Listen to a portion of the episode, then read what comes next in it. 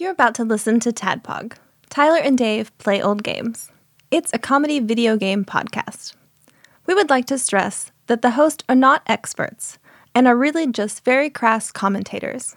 Seriously, this is an explicit podcast that happens to talk about video games sometimes. So please enjoy this pretty okay podcast with Tyler and Dave.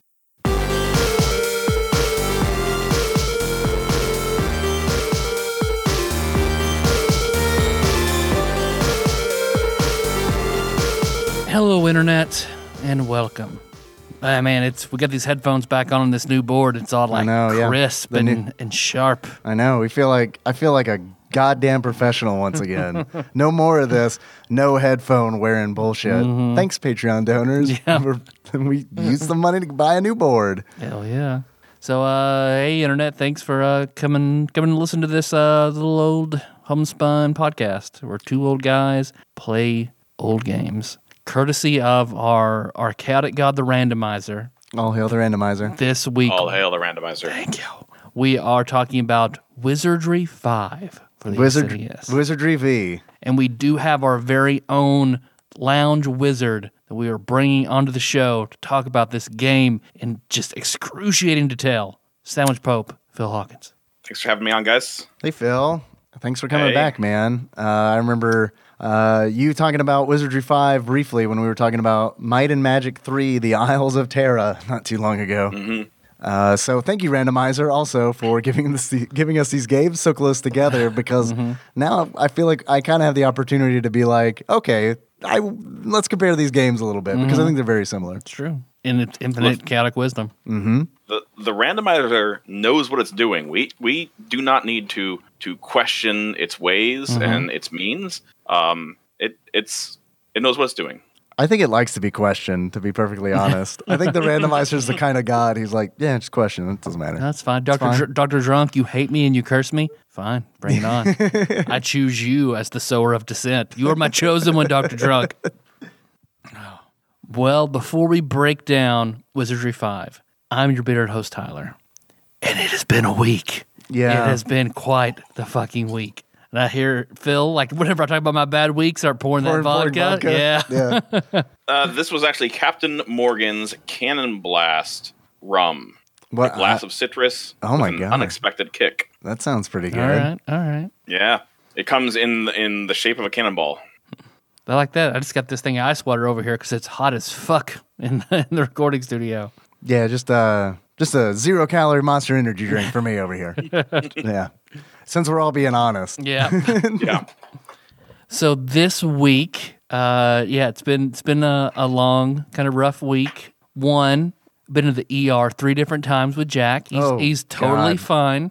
Because he I don't know, man. Because apparently it's super common for because he has a Mickey button style G tube, A Mickey button? a Mickey button, and that fucker just like loves to pop out. Like you look at it funny and it fucking pops out. So if like we pick him up wrong or somebody like barely like steps on a cord or Someone one sneezes. sneezes, he can, if he starts crying, you see it start kind of like drifting out. If he's crying really hard, like so, it came out like every other day this week. Uh, so we were taking him to the ER for two to three hours a pop um, to have him put back in an X-ray to make sure it's in right, and then we get a good day of success, and then the next day it comes up, we do we go right back. So So what how much time would you say you've spent in the ER this week? at least nine or nine or ten hours. Okay, great. Like Yeah. a full over a full work day. Yeah, yeah. Yeah, just sitting- Sweet. sitting in the ER. Awesome.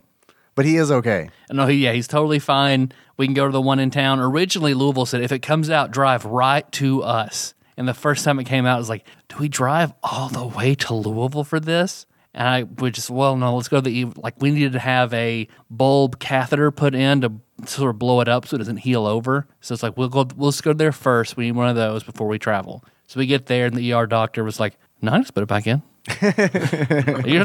That's that's silly for you're all the way to Louisville. I'll just put it back in. No, no big deal. He just sucked out because it, it stays in. It looks like a like an air mattress pump, and on the other side, That's looks- actually what it is. yeah. Yeah. I, when, yeah, I just go back and harvest them every time from a Yeah. from a dead air mattress. Wait, did uh, you got you went to the ER back behind Hardee's restaurant, right? no, we, oh man, River Mayhem's got your G tube. Come on. and it's got like a what looks like a marble on the other side. It's just like a small inflatable with saline sack that the the third time we went to a different hospital and they were like, Yeah, it's kinda underdeflated and he put more in it. So like that, that should help it stay in a little bit better than it has been. So I don't know if that was part of the problem and but apparently they also just like one nurse said, "Yeah, my daughter's got one of these. She's had it for three years. Comes out all the time. I just, I just put it back in. I learned how to do it. I put it back in. Wow. home. So I won't do that because I'm too scared about Yeah, not putting it in right, and I'm not a nurse like that woman is. Yeah. So, but yeah, that's that's been that's been a busy part of the week. The other was yesterday. Pretty sure Melissa's phone got stolen.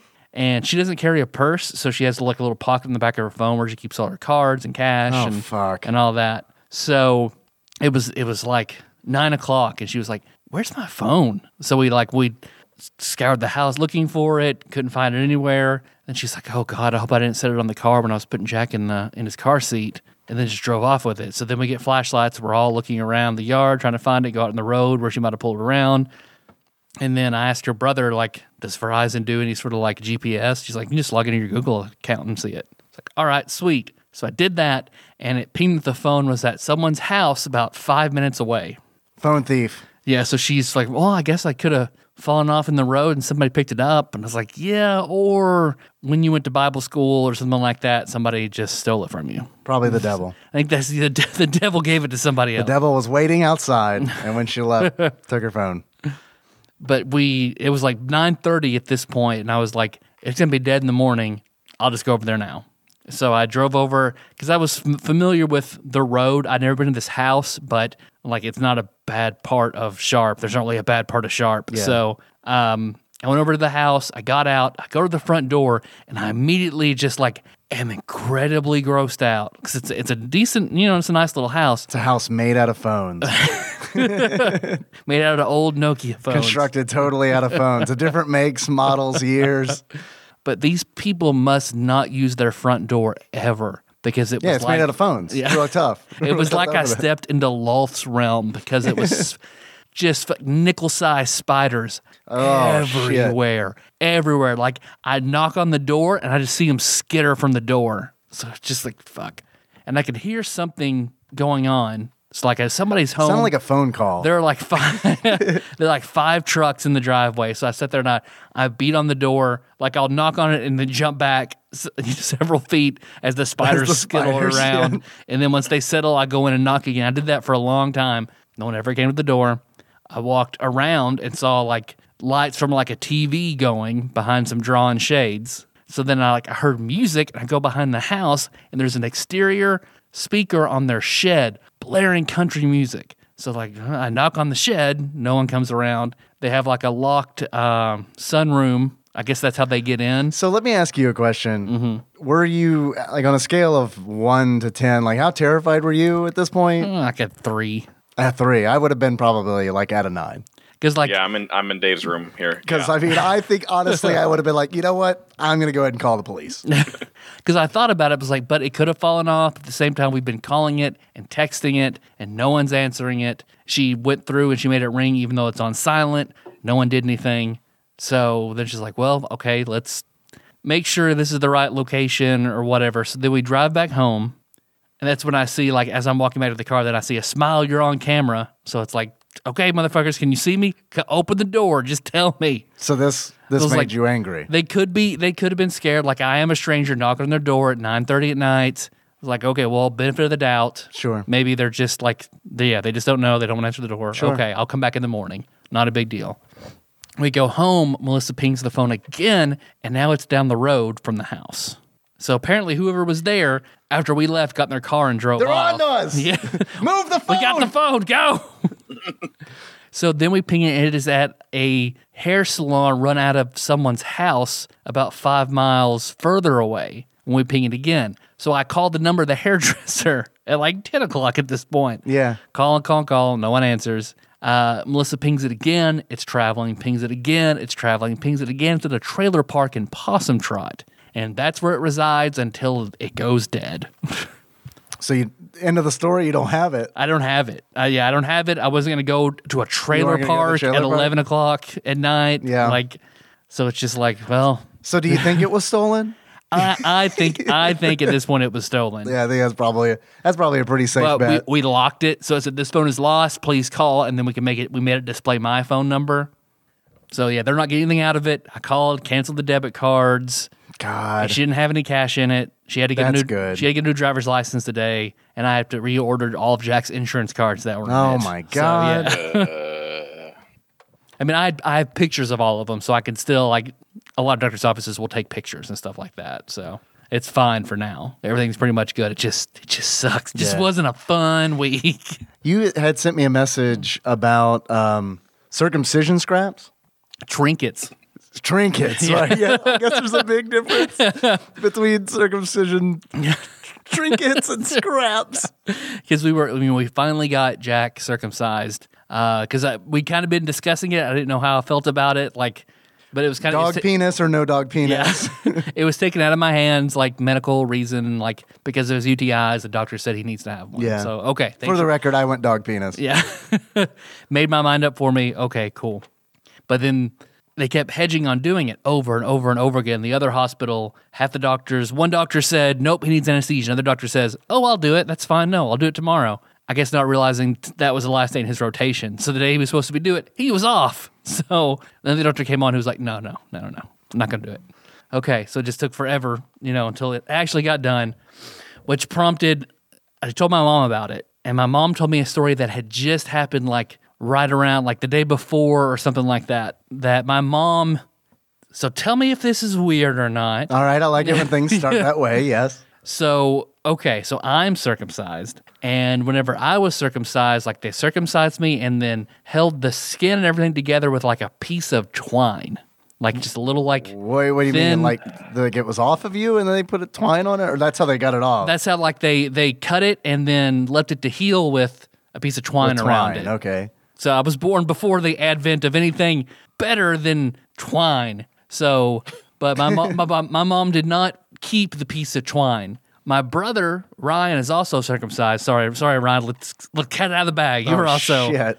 also circumcised, but he had a little plastic ring they put over it, and eventually the ring, as it healed, the ring They had developed off. the technology. Yeah, yeah, yeah, yeah. yeah. So my mom kept the plastic ring from his circumcision.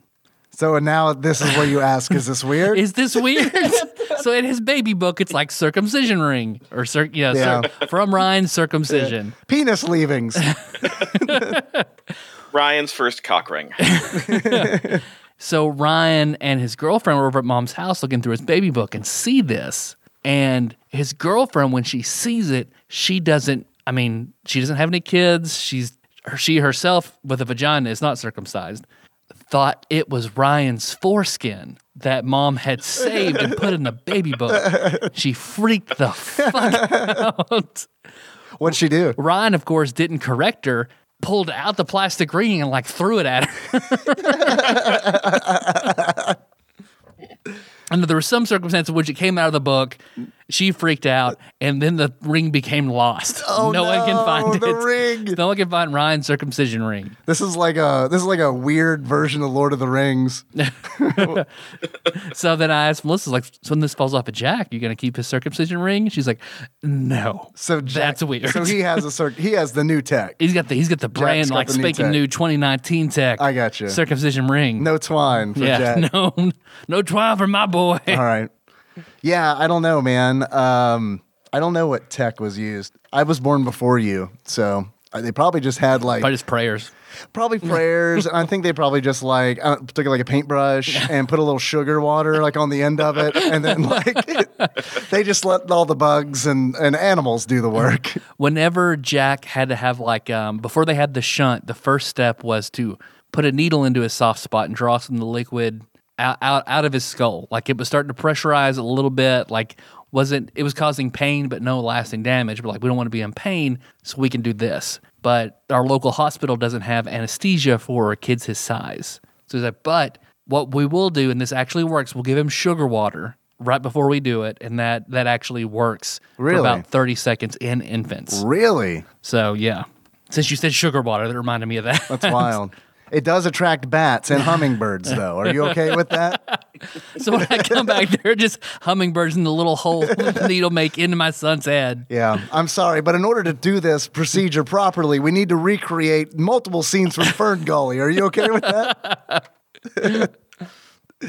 or Avatar, if you wish. Find your worst enemy to dress like the smoke monster. it needs to be authentic. I, uh, hey, everybody, I'm mm. Dave, and I'd mm. like to interrupt this important circumcision uh-huh. conversation to bring you news. Dr. Pepper is not a Pepsi product. Welcome to Soda Jerks. I tricked you. Nice, nice. We were wrong on the last episode because we didn't know that we were going to Oh. do an impromptu episode Yeah. of Soda Jerks. That's true. I was also very wrong that Zooey Deschanel was not in Pushing Daisies.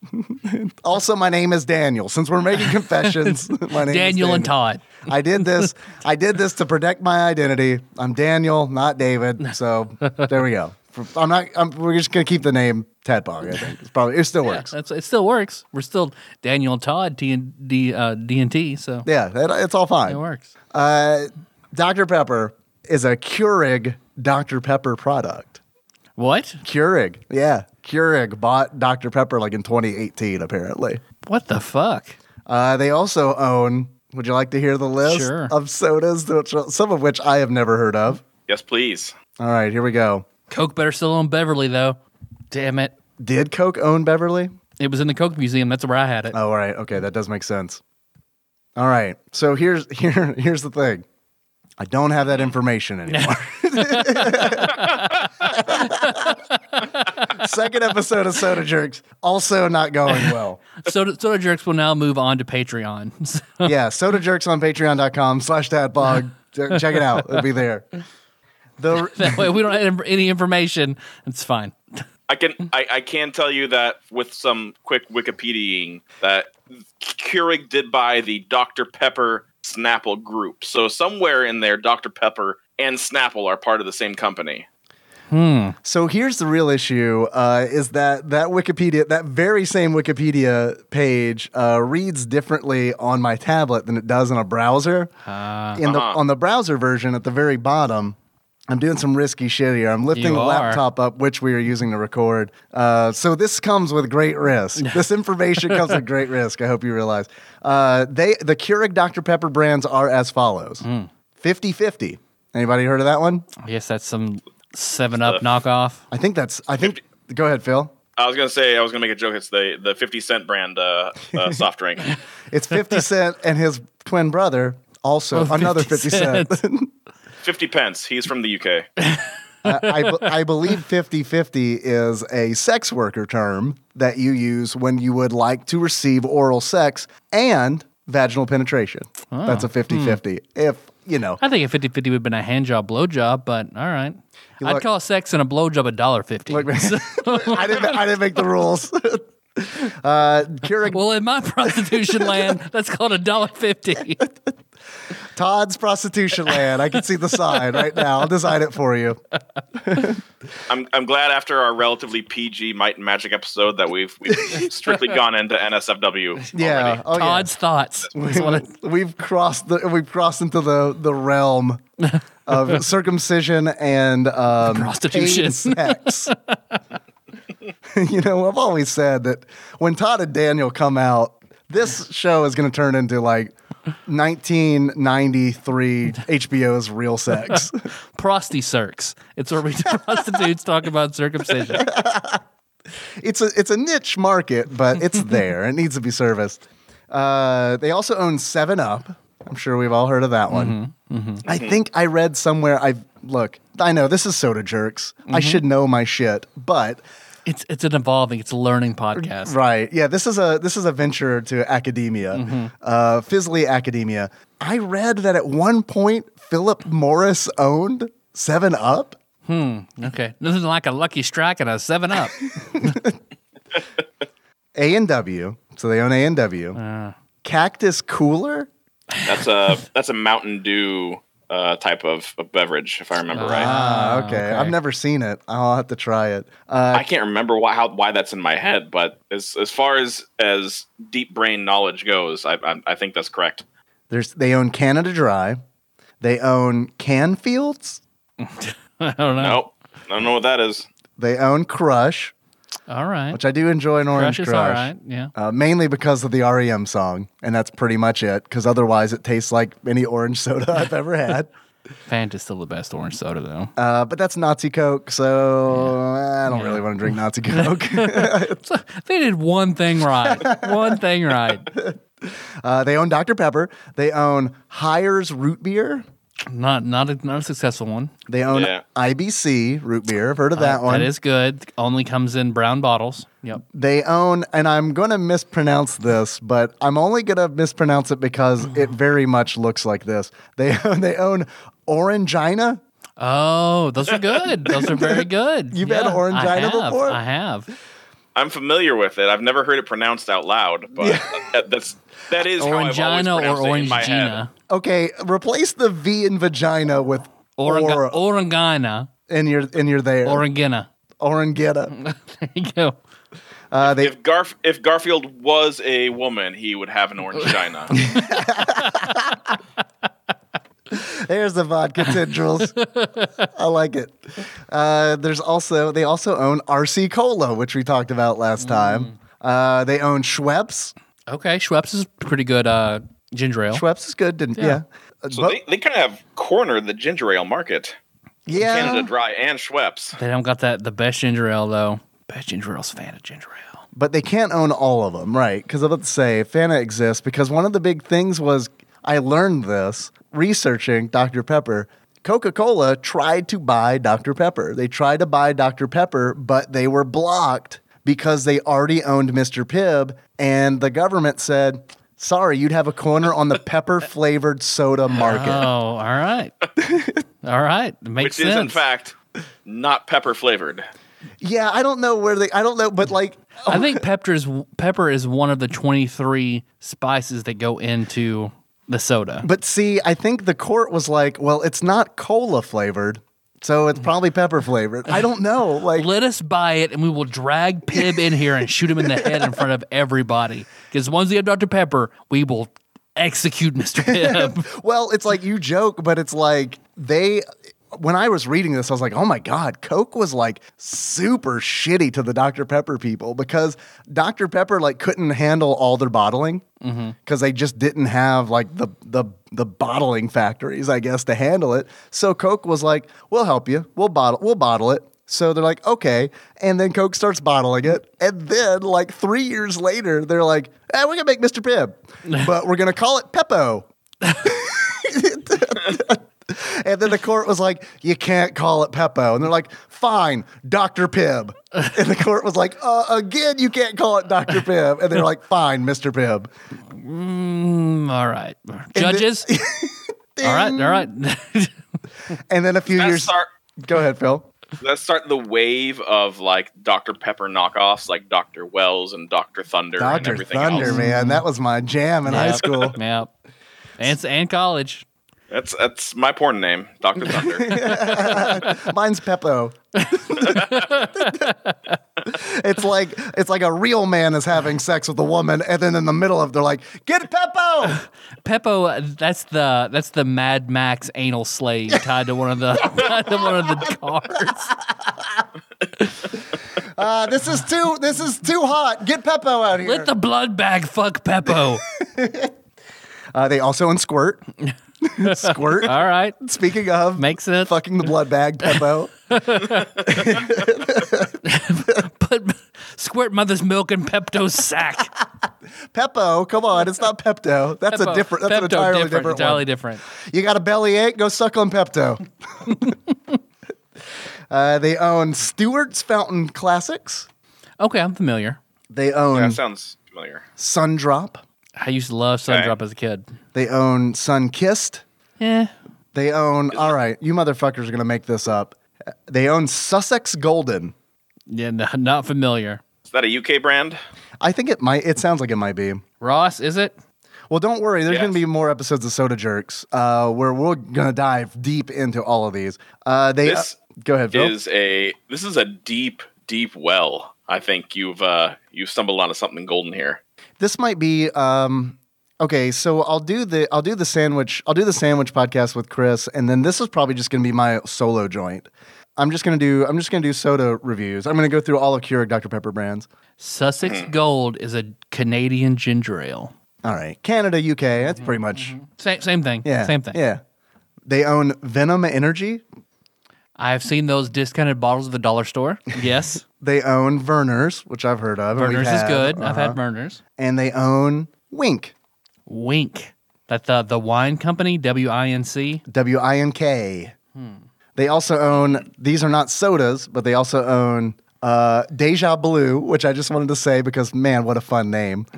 Uh, they own Mott's, Hawaiian Punch, Snapple, and Yoo-Hoo. They own more, but we probably like haven't heard of them. Wink is basically their version of Fresca. It is a grapefruit based soft drink. I am I'm excited that you have likely put far more effort into researching this than you did with Wizardry 5. I Just spent guess. I spent like eight hours playing Wizardry Five, and I have drank probably twenty percent of those sodas I listed. So while you are correct on the research side, I've put the experience into Wizardry Five. Well, Phil, what have you been up to? Been camping at the Ren Fair. Tell me about that. yes, share, please. It's okay. It, it, it's an interesting experience. So, the, so Bulbasaur and Harold Arthur have been on a, a road trip for the past week and a half, um, and have left me uh, bacheloring it. And, And that is your wife and your son for new listeners. that's my wife. Jump, Yeah, jumping yeah. in on that Wizardry 5 kick. Uh, who's the weird guy who lives at a Ren fair and has Pokemon for, for family?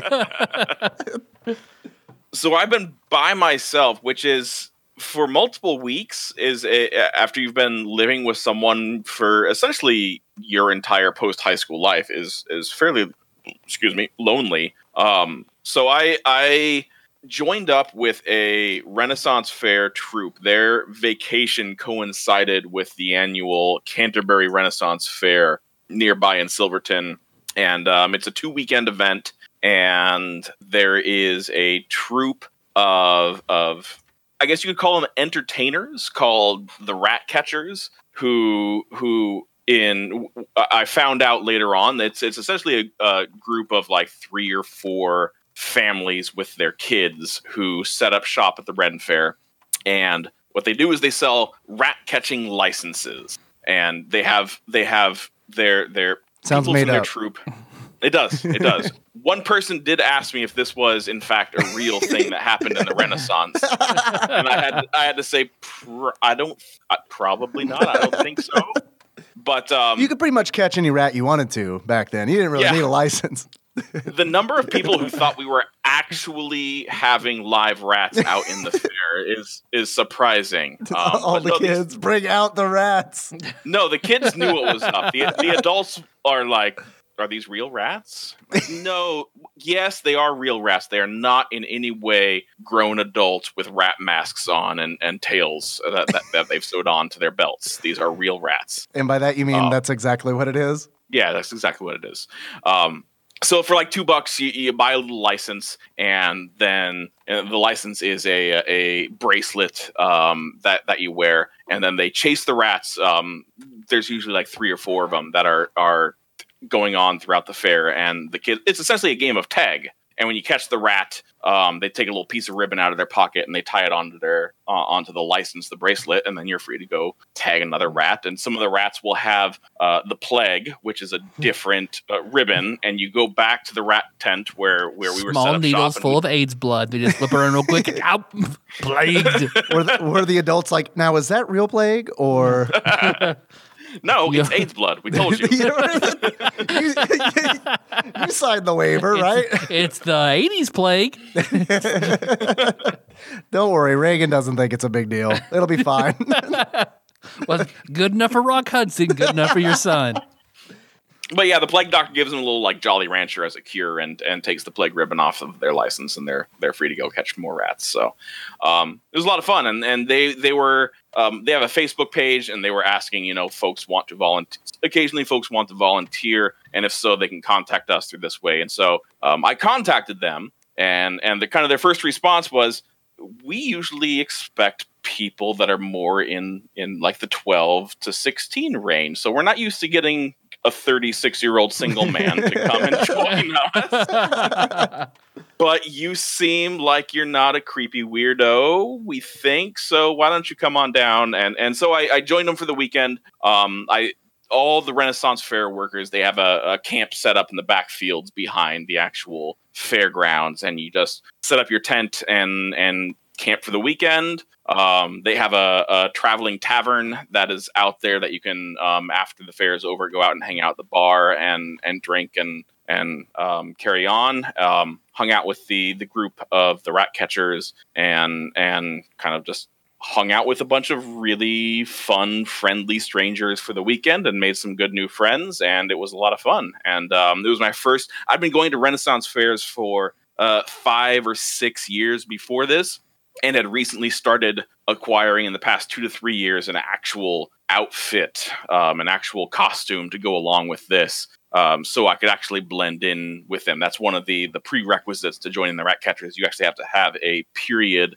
appropriate costume. Last year, I had my lounge wizard costume, which was literally a blanket with Scooby Doo on it, and that I tied it. That was like a poncho that my mom made, and it's fucking awesome. Not period appropriate, but I did wear it to fair, and it was a lot of fun. Um, I but, bet it was hot. Uh, it was hot, but I'm usually only there at the fair for the morning for a couple hours. Um, so it didn't get that bad.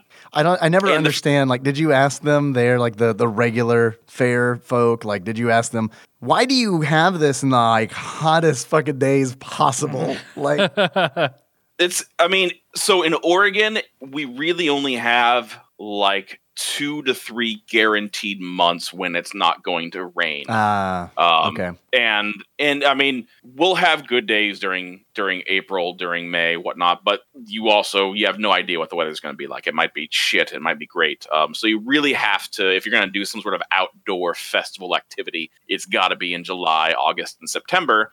And chances are it's going to be 85 degrees and above, which sucks. But the fairgrounds um, at Canterbury are pretty shaded. It's essentially under like this huge old oak grove that's been that's had all like the briar bushes cleared out. So um, there's there's a good amount of shade there. It's not 100% uncomfortable, but the costume that I have, which is a kind of a, a friar tuck like set of robes, is relatively warm when you're out, you know, running around from kids playing a game of tag. It, it it got pretty sweaty and gross underneath there, so it's it's not the best. Um, but I had a lot of fun. It was it was a pretty fantastic experience, and and I enjoyed it quite a bit. They have um they have rat catchers at um the fair in Nashville. Because I've been, Oh. I, yeah, I've been to that a couple times. I wonder if they're like like a knockoff group or if it's a member of that family or or what.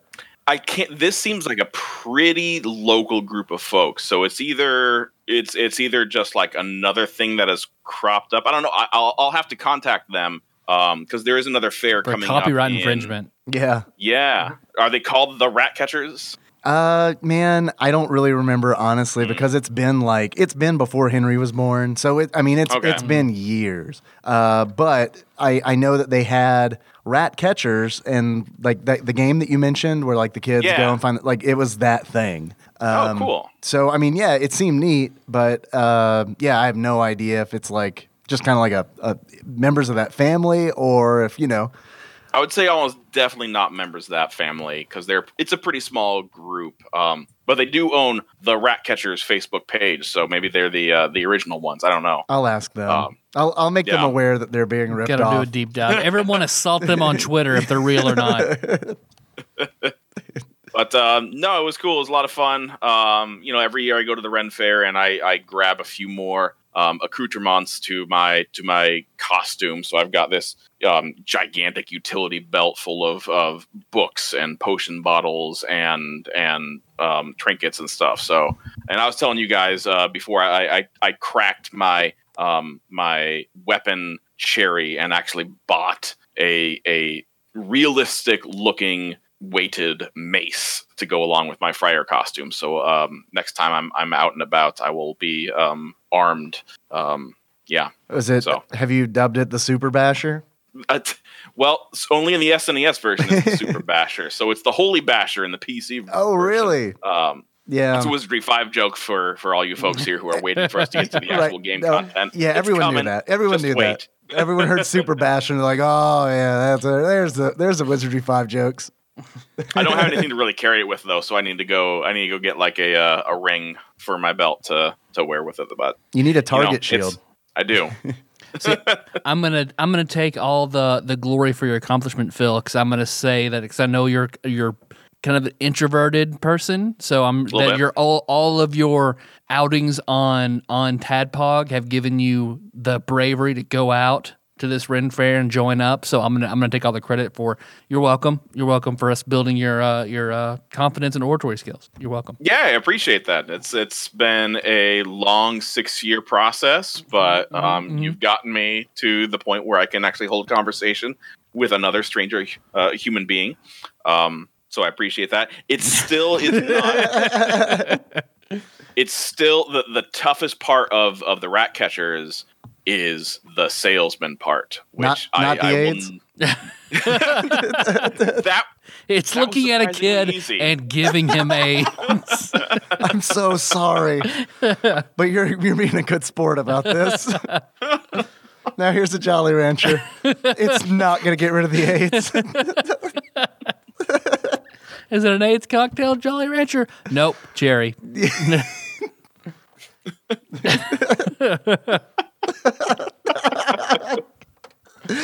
Phil, I you know it's crazy because it's like every time I'm around you, uh, I Mm-hmm. never like would have like pegged you for an introvert, quite honestly. Um, Really? Yeah, honestly, because it's like I don't know, you just seem like a really cool, uh, gregarious character to me. But maybe it's uh, I don't know, I don't know. Maybe it's Mm-hmm. That's- because you're. I don't know. We met. We met in a much different way that I think a lot of strangers meet. Well, it was a written Yeah. word format for a long time, which is Right. Phil's forte. Yeah, that is true. Yeah, that is that is how I I seduced my wife over a period of, of many years in college. Um, so Creepy notes I'm- under a I'm- door. Love it. I'm very I'm much more charming in chat format than I am in in actual human to human person contact format. But um, um, as you can tell from from the gradual progression of this conversation over the past hour, uh, lubrication helps a, a little bit with that. So That's good. And almost all all ways you can interpret that. yes, yeah. Well, thanks for uh, reminding me that we've been doing this for an hour. We should probably talk For- about Wizardry Five. 40 minutes. I mean, I can cut that whole soda jerks thing out if you want. That probably Nope. took like 30 minutes. I, I can just lift it. We can put it on Patreon. It'll be fine. There'll be a weird gap where it's like, I say you take all that and you double it. okay, We just do we just do it all over again. But Go ahead and make this 80 minutes and just have it be soda jerks twice. one more soda jerks. Yeah. I look. I can get on Wikipedia. Have you ever done a 30 minute stinger? We can do this 30 minute stinger. What we what damn we we thought about that the other day Yeah. about having like an hour long stinger. here's here's this will be an interesting test though i'll be i'll be curious so uh, since i have um apprenticed with the rat catchers i have since befriend multiple members of them on facebook and i'll be i'll probably be sharing this this episode on facebook as well so i'll be They are Well, not going to like the AIDS stuff. that's the thing I'm, Yeah, i was planning like on sharing this and now i am not sure if I- i'm going to do that yeah, I would not do that. Yeah, I wouldn't. yeah, I wouldn't do that because they most definitely give kids AIDS.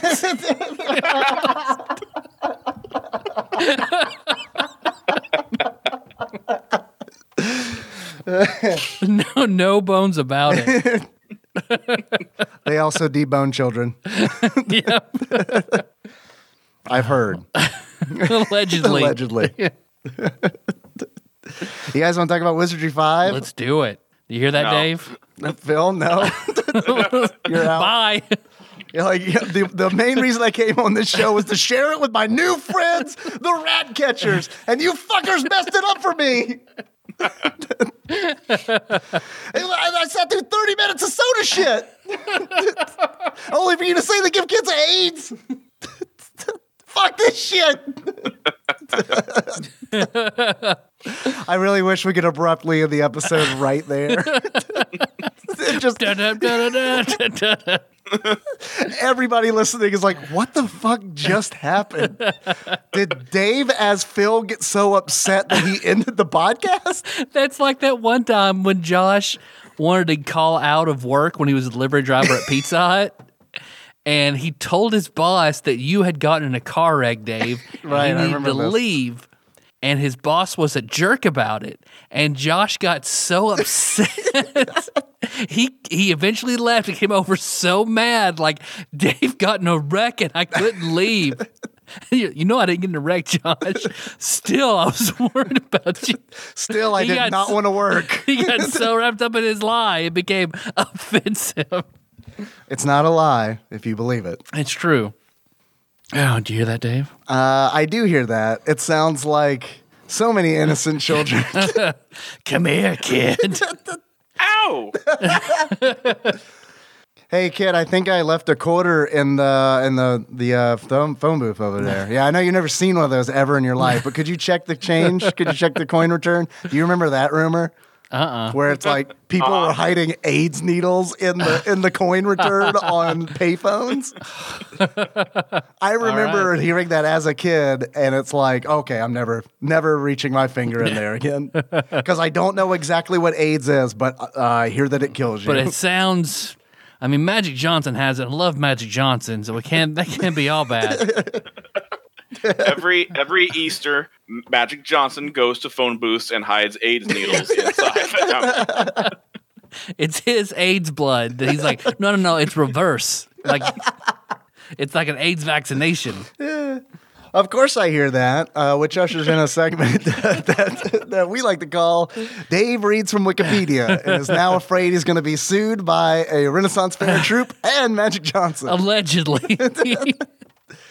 Okay, guys, Wizardry 5, colon, Heart of the Maelstrom is a fifth is I'm sorry, is the fifth scenario in the Wizardry series of role-playing video games. It was published in 1988 by Sir Tech Software Incorporated for the Commodore 64, Apple II, and as a PC booter using DOS. A port for the SNES, which is the one that we're going to be talking about here on this episode, all hail the randomizer, uh, and the FM Towns. We'll get to you, FM Towns games. Relax. Uh, they were later developed and published by ASCII Entertainment in Japan. Wizardry 5 was released in the US for the Super Nintendo Entertainment System by Capcom in 1993 and subsequently re released for the Saddle, uh, Sa- I don't know how to pronounce this, Satellaview subsystem. That sounds oh, right. Does that ring a bell for anybody? S- Satellaview? Vaguely. under the name BS Wizardry 5, which I love in the B it's BS Wizardry the number 5, not Roman numeral 5. So they're just- Wizardry V don't make no sense. we don't he we at we at That's five in Roman numerals. Oh, are we in Roman? Put a goddamn five on it. The- Bullshit. An American, an American number made in America. Five. The Satellaview connected Lincoln's to a number. Super Famicom with a BSX cartridge and memory pack. It was a it was a Nintendo thing. I didn't know about it at all. Look at that guy. Stacks and stacks. All right. trying to cash in on that on the Genesis stacks. That's pretty much it for Wikipedia. Phil, why are you here? Um, I am here because the local blockbuster in my youth um, frequently had copies of Wizardry 5 available. Uh, for some reason, people did not rent this game very often, and I um, took advantage of that and and rented it quite a bit. And um, like a like a kidnapped person um, developed a a love of this game over many many rentals and eventually ended up uh, buying it from I'm sure some thrift store or, or somewhere. I'm not sure how I actually acquired the game, but I've I've played this game for upwards of of 20 plus years. Have you finished it before? No, I've never beaten it. I I've think gotten far. I want to. I want everyone it. to remember that. Yeah. Uh, ma- not to give you shit, but mainly just uh, so that everyone realizes that you love this game. You've been playing it for 20 years and you have not finished it. and once again, that's not like that's not against you. I just want everyone to remember that. It's like Nicole and Banjo Kazooie. So but it's different be- a little bit because like Wizardry 5, I get the impression that it is a very long Mm-hmm. game and it is the kind of game that you are man, if you don't look anything up, if you're trying to get the Yeah. full enjoyment out of it and you're and you're drawing maps and everything, like this game could take this game could take 20 years. this is this game is obtuse as fuck, and there's not a lot of information outside of the the they. You got a good tome, a good um, instruction manual that comes with it, but not everything is in there. And um, there's, in fact, there's a lot that is left out of there, and you just learn by dying. Uh, essentially, this is a very unforgiving game, and most of my attempts to learn spells and monsters and items and everything was to uh, die, reset, and try again. See, I think it is. I think it is unforgiving in a way, but I, on the other hand, I also think it's very forgiving because they give you an out, and you can pretty much save. I mean, you can save scum your way through this, right? Yeah, that's that's essentially what I do. Is you know you can save anywhere you want. So whenever you're about to do something risky, save, do it, die, restart, and and learn and move on from there. And I think that like we we definitely wanted you to come back on here because we talked about Might and Magic Three, which we mentioned earlier. Uh, Uh-huh. I want to go ahead and get this out of the way. I think Wizardry Five is a lot more fun than Might and Magic Three. I had a I had a much better time with it. And I wanted to go ahead and say that now because we were talking about, you know, how Wizardry 5 is obtuse as fuck, which I agree with that. But I think that it is less obtuse than Might and Magic 3 because like or at least the SNES version because it was I could tell that the SNES version was designed like Capcom was like people are going to be playing this on the SNES. So we got to Yeah. like make it easy to to play on an SNES. I don't feel like we got that in Might and Magic 3. I felt like we got mm. well this is how it is in the PC version, so that's pretty much how it's going to be. just let them be able, just let them use the mouse. Right. The SNES mouse that we all own. I I didn't like playing this game, that does not surprise me. but man, I loved watching you play this game. You like watching this, me play this play was this? the my favorite thing you have ever streamed on Twitch. Really? I thought it was so much fun collectively as a group. You mm-hmm. make you having the map behind you and making the map like I love like watching you play this was a lot of fun. Well, thank you. I wanted I wanted to draw the map because Phil, you had mentioned to me that even in the instruction manual for Wizardry Five, they tell you essentially to draw the map. Yeah, mm-hmm. yeah. Uh, so I wanted to get the real experience the closest way that I could because like as a kid I would definitely I could I could see myself as 11, 12, 13 I could I could see myself getting lost in this game because I loved, you know, drawing maps and like level design and all kinds of stuff like that. It's like I had gra- I had a binder full of graph paper for the longest time that I would just I don't know, man, draw mazes Draw on square boobs. Draw square. Any Yep. what? eh, Pick a size. pick a size of square boobs. You got them. Uh, so I would have like I would have lost myself in this game, and um, I, I think I would have loved it. And that kind of like came through a little bit when I was playing it because drawing the map was weirdly satisfying. It was it was fun to like start with pretty much nothing, and then at the end of like four hours, pan back and look and be like, yeah, look at this map. It's like I realize there's a whole lot more to this map, but it's kind of like it's almost like a really, really slow version of revealing a map in like Symphony of the Night. I got that same mm-hmm. kind of feeling where it's like, okay, I've revealed more of this dungeon, but I know there's more. So let's keep going. Let's mm-hmm. keep like, let's keep filling this map in. Let's see where this takes us. And I totally, like, even as a 37 year old, got kind of swept up in it. I could totally see myself as a kid, like, in the uh, like the summer break, for example, like it would have been done. Like this would have been all I did for a summer, essentially. and you had the advantage of doing this on on you had a, a mapping um not a mapping program but you had a program that you were using to to build the map with um which kind of gave you free reign to draw it wherever um i i went ahead and started when i started my replay for this for the podcast uh, i got out some graph paper and started drawing it but obviously with graph paper you have edges and you know if you don't center the map where it's supposed to be at then all of a sudden you're going off edge and it, it kind of fucks it up. So it's um, y- your process was a little bit slower but also a lot more you know forgiving in terms of you know being able to to kind of draw accurately and and and um, replace it and, and redraw it and when you make mistakes and things like that. So um, yeah I know what I'm glad that you brought up the map and like how big it can get because um, Wizardry 5 uh, did some things for the series uh, that were completely new. And one of those things, because for the most part, I have, this is the first Wizardry game I've ever played. Uh, but, but for the most part, um, I feel like I, I, I did research, so it's like it's kind of one of those where it's like, well, this is th- these are things I've read; they're not personal accounts. But uh, Phil, have you played any other Wizardry games? So mm, yes, I this was the first one I played, and then when I had my my PlayStation Two, there was a Wizardry game, like an offshoot that that was not part of the original series um, that was made for the PS2. Um, I didn't realize that until I think last week that it wasn't actually part of the Wizardry series, and it makes sense because the tone and the feel of it is is much more Japanese. It's got a very anime feel to to everything with it, and so I, I feel like this is the, really the only wizardry experience that I've gotten.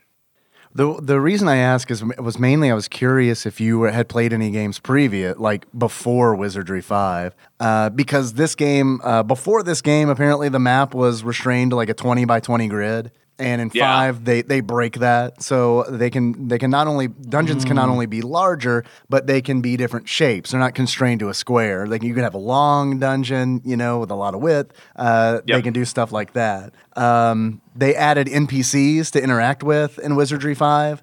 Uh, Up until f- this version of the game, that was not a that was not a thing. Uh, they added the ability for thieves to hide and ambush opponents, uh, and they added a swimming skill, which I have been assured does come into play at some point.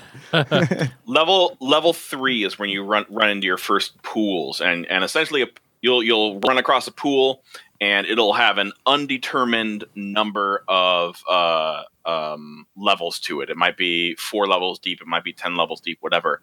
And each of your characters has a swimming skill of one that you start out with, and you It's probably good enough. uh, yeah, you, you, that that means you can go to level one in that pool and be fine. If you want to go to level two, you can, but you have a risk of drowning. But if you don't drown, then your swimming skill will get better, and so you essentially have to save scum your way towards improving your skill in swimming. And each level of various pools will have treasure and items, poison, status effects, death, just kind of everything. And and it's um just kind of a random grab bag, but um but yeah, it is.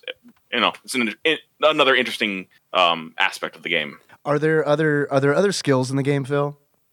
I'm trying to think. I don't think you know that's that. That is one thing where like Might and Magic Three had this Right. huge list of skills that you could choose from, and there really isn't any skills outside of just combat mechanics. Um, you know, th- there is one. The the bishop slash wizard is able to identify items on their own. Uh, the thief slash ninja is able to hide and then in combat and then do I think double damage or triple damage when they attack. Um, but in terms of like actual dungeoneering, I don't think there's any actual other skills um, that each each class has.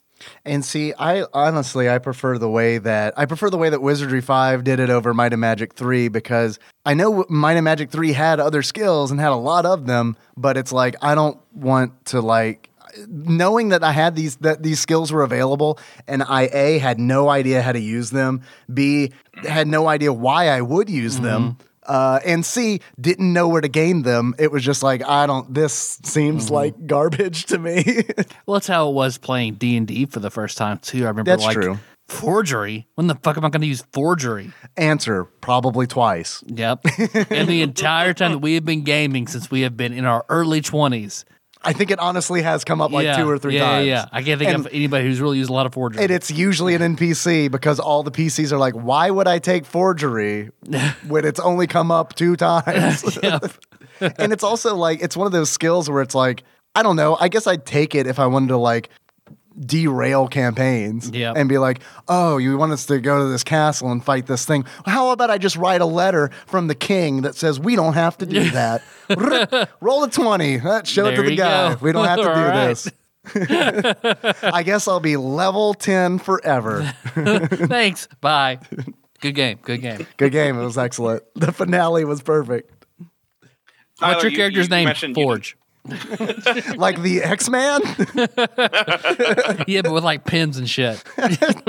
he's, he's not good with machines so much as he is with pins and shit. In fact, like they didn't even call it forgery before him. They, Yeah. just, they just called it. They just called it paper lion.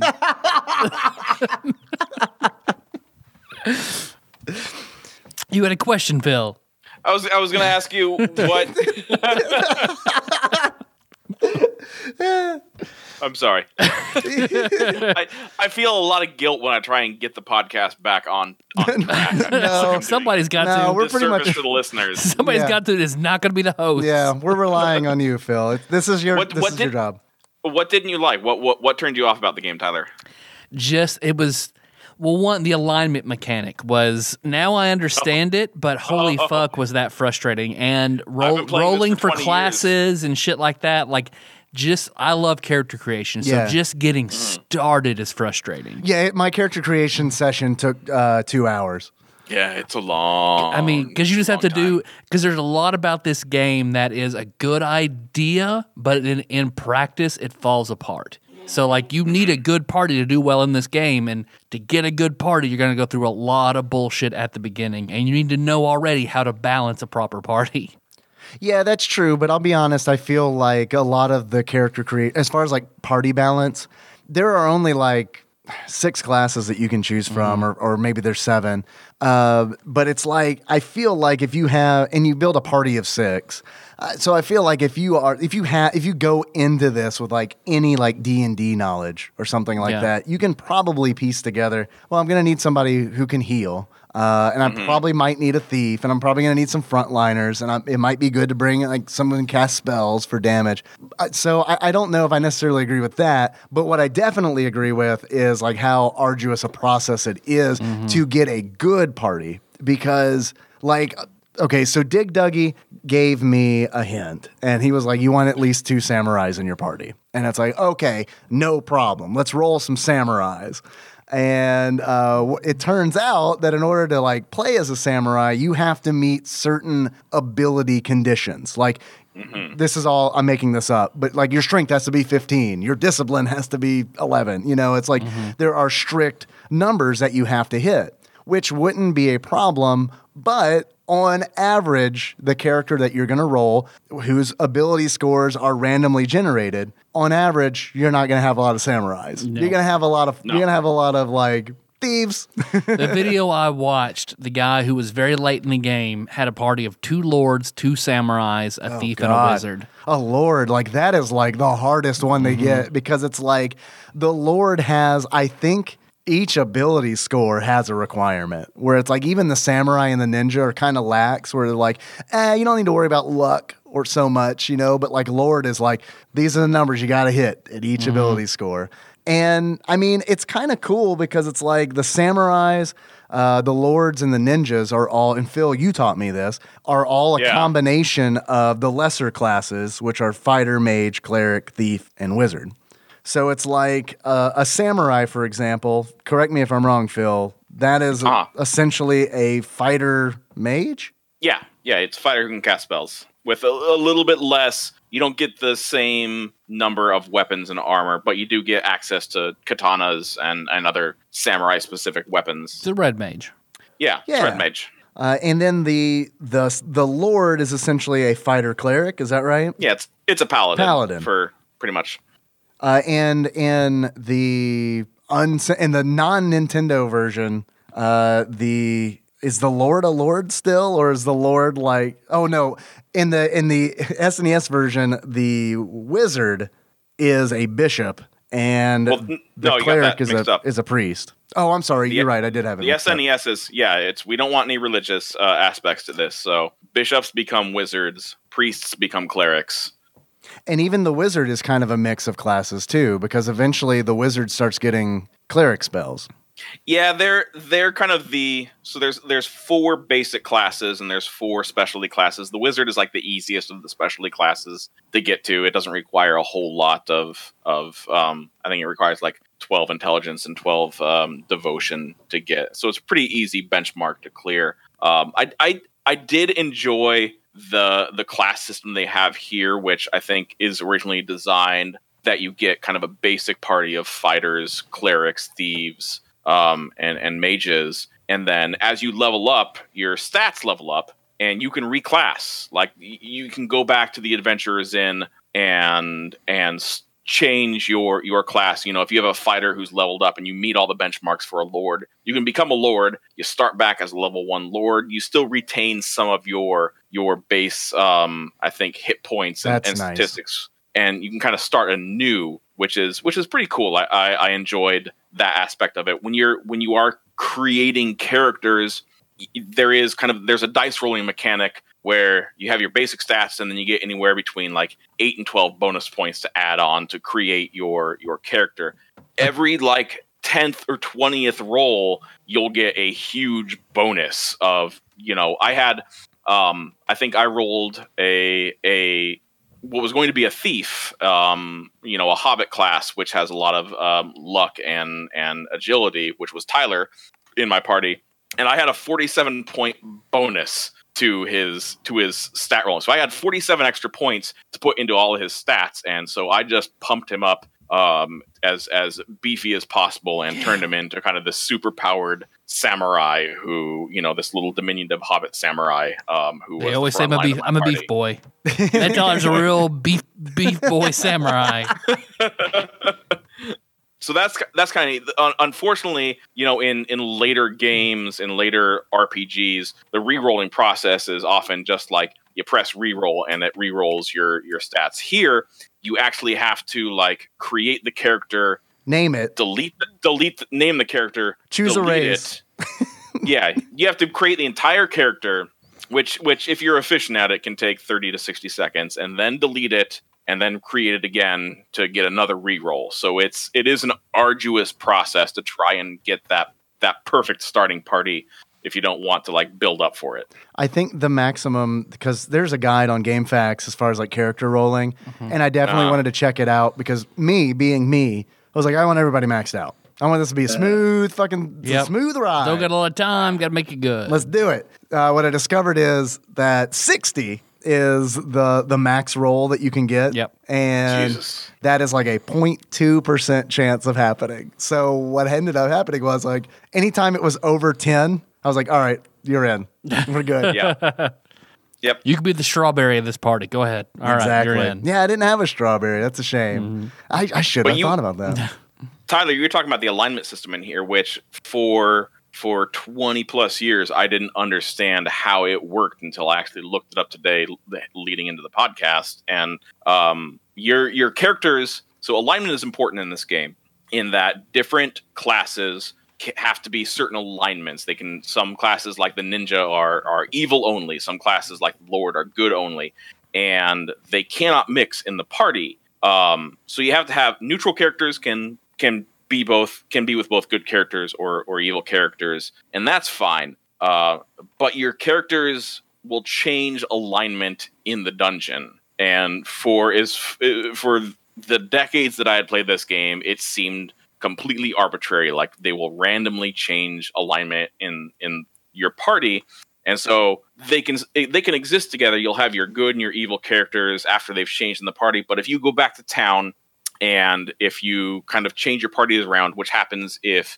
if you die and you have to go to the temple, or if you're paralyzed and have to go to the temple, or if you go to the training grounds and change uh, classes, then it kind of your your party disbands, and then you have to reform them. But if your alignments have changed in the party, then your evil characters won't mix with your good characters, and there is a way around that. You can go down into the dungeon, But it's a pain in the ass. but it's a pain in the ass. Um, and I didn't understand what that mechanic was, but apparently there are random, uh, good, quote unquote, good monsters in the dungeon that if you come across them, it'll ask you, do you want to fight this this this wandering group of monsters, or do you want to leave them? And if you choose to fight them, that is considered an evil act and will turn your alignment evil. That is nowhere in the text of the manual. I looked for it. That is that is just kind of it's just a mechanic that is not explained, and it's it's one of the frustrating parts of this game that that definitely um, kind of colors it in a negative light for me.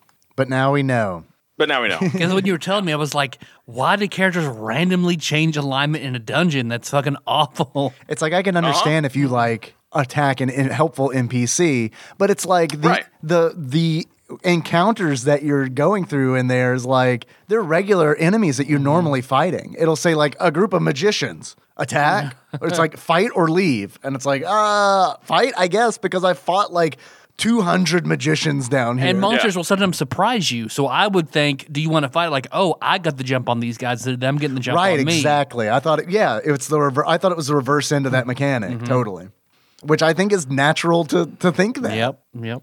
uh, but i still honestly think that even with all that this was a more straightforward endeavor than might and magic 3 like trying to figure out the fucking hieroglyphics that is the menu system in might and magic Yeah. 3 in wizardry 5 everything's spelled out and all all your options are kind of right where they need to be you don't have to like all right i'm in the middle of this thing. Well let me go all, the way all, all, the way over to the right and then back down. Like everything's nice and kind of like it's right there. Everything you need to navigate through the menu is just right there. And i really And it- appreciate that. and it's so fast and efficient. And um if you're if you're moving through from character to cre- character like you're you're selecting your first character in your party and you have him you know sleep in the inn when you come back out it'll have your second character selected. So you can go back and then it'll have your third Right. character selected and go back. If you dis- if you if you choose to um, inspect a trap in in you know the game after you have defeated enemies and they've left a chest when you go to disarm the trap there's there's a list of maybe 20 traps that it could be. Yes. And it will automatically select the trap that you had identified. So the menu system really makes it you know a fast kind of move through Yeah. through it. And it's it's yeah like it's yeah, so refreshing after playing Might and Magic 3 Yeah. and that was just absolutely just a slog to try and get through the menus. And I think I feel like Might and Magic 3 just moving around in the world felt like it took a lot longer. Cuz it's like yeah. I mean, it was just very like it, ju- it felt like moving in a dungeon or in the overworld in Might and Magic 3 it kind of felt like you're trudging a- in comparison to Wizardry 5 where I mean, it's still not super fast, you know, you're still very much going like tile to tile to tile. It's not like Wolfenstein 3D or Doom or anything where it's like seamless trans- seamless motion. Uh, you're very much looking at a screen with brick wall, another screen with brick wall, but it's but it's Yeah. going faster. And those well the- David go ahead, was- please. here so if you i'm not sure if you, you you got a chance to experience this but if you press the forward button down you essentially sprint it, it automatically like goes as fast as possible through you know as a straightaway a- a- as you possibly can um, if you press the a button which allows you to open doors that that Yeah. moves you forward one so you can actually kind of maneuver left and right with the joypad and then press a to move forward um, to, to kind of maneuver through the dungeon a little bit faster. The shoulder buttons, the the L and R, will strafe you left and right. Sure. And and there's these little kind of like um um th- these little things that kind of make it a little bit more of an enjoyable experience to to maneuver around. Um and and the feedback is so fast compared to Might and Magic 3 that it's it's just, you know, if you know the dungeon, if you know the maze, which after playing the first level dozens of times, For I can, 20 I can- years. yeah, I can. I kind of know the first first level out pretty well, and I can maneuver through that really quickly and get through it really fast. And and you were kind of commenting on how how long and how little you had explored over your your four hours of gameplay. Sure, but yeah. like after you after you play that a whole bunch, you can really really just rip through it without a whole lot of effort, which is which is nice and not something you can get from from. Do we know Uh, how many Magic levels three. there are? There are eight. There are eight It's the total. abyss. Yeah. eight total plus like the secret level seven seven seven, um, which Tyler you had you had looked up at looked I- up. I- and, I watched had a video. Yeah. What is 777? Other than being lucky. Because finding any like YouTube videos or anything on this, like not a lot of not a lot of stuff on it. And what I what No. the majority are it on DOS and not Super Nintendo. But the the playthrough I watched, one guy that had built his ideal party of the Lord of the Samurai because he said like Lord's the best, samurais are great. You got to have a thief if you want to do it, and you got to have a wizard to identify shit. That's your best party. And that he had gone through and he was farming all these materials and shit like that, so he can get it and go down to the level secret level seven seven seven, where all the hardest monsters in the in the game were, and all the secret shit. So I didn't finish it. It was it was hours and hours and hours Yeah. long, so I did not keep watching. well, I like I, I, that. Go ahead, Phil. I was say I believe level 70, 77, 777. I believe that level has um has a deity a, as kind of a boss. Um, you know, you had ex- you had gotten to the Temple of Brotherhood in the first level, um, where the the cleric there always um proclaims Lala be, pra- Lala be praised, and from what I understand, Lala Mumu is a deity in the Wizardry series. Um, and you actually get to fight Lalamumu in level 777 in this game and Ah. that's where you get that's where you get the best weapons and armor as drops if you if you kill Lalamumu and its uh, various um, kind of sub bosses there There is no cow level. there's no cow level That's just what Lala Moo Moo makes me sounds think pretty of. close. It's fucking Diablo, and it's like, is that like a weird like reference to wizardry? Not too a little bit. A little bit. maybe Because like Lala Moo Moo is a very stupid name. I want to go on the record and say that. Uh, I do think that Wizardry Five definitely slacks in the naming shit category because They have it's some pretty good NPCs. Some pretty good NPCs to yeah, pop up. yeah. So it's like the the gnome cleric that you meet, like one of the first NPCs who like tells you what this orb of the Brotherhood is like all Mm-hmm. about. Um, his name is Gobbledygook. so like, there's that. But I mean, to be fair, that's a that's a pretty common gnome name. It is, uh, yeah, it is. uh, you're right. You're right. You're right. Uh, I think you fight a very small enemy called a Gobbledygook in Final Fantasy VI.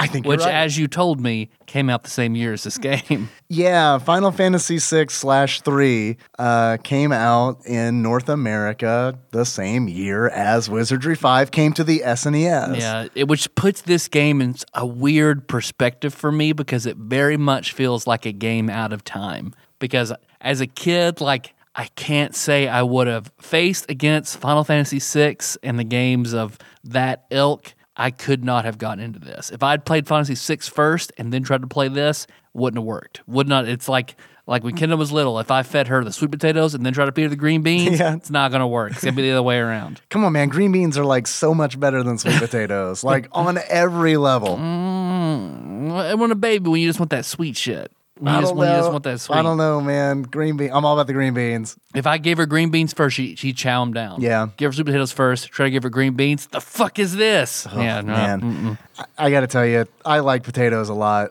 I don't really believe that sweet potatoes are really a potato because, like, I sweet potatoes are the worst. Man, well, man, we gotta take you to Tater Day. Teach you what about, about some good good taters. Some good taters. good taters. so in in the PC port Lalamulu Lamamu La, fuck Vodka. Phil, you're fired. Lalamumu is uh, a dragon in the PC port. In the SNES port, it's a llama wearing a toga.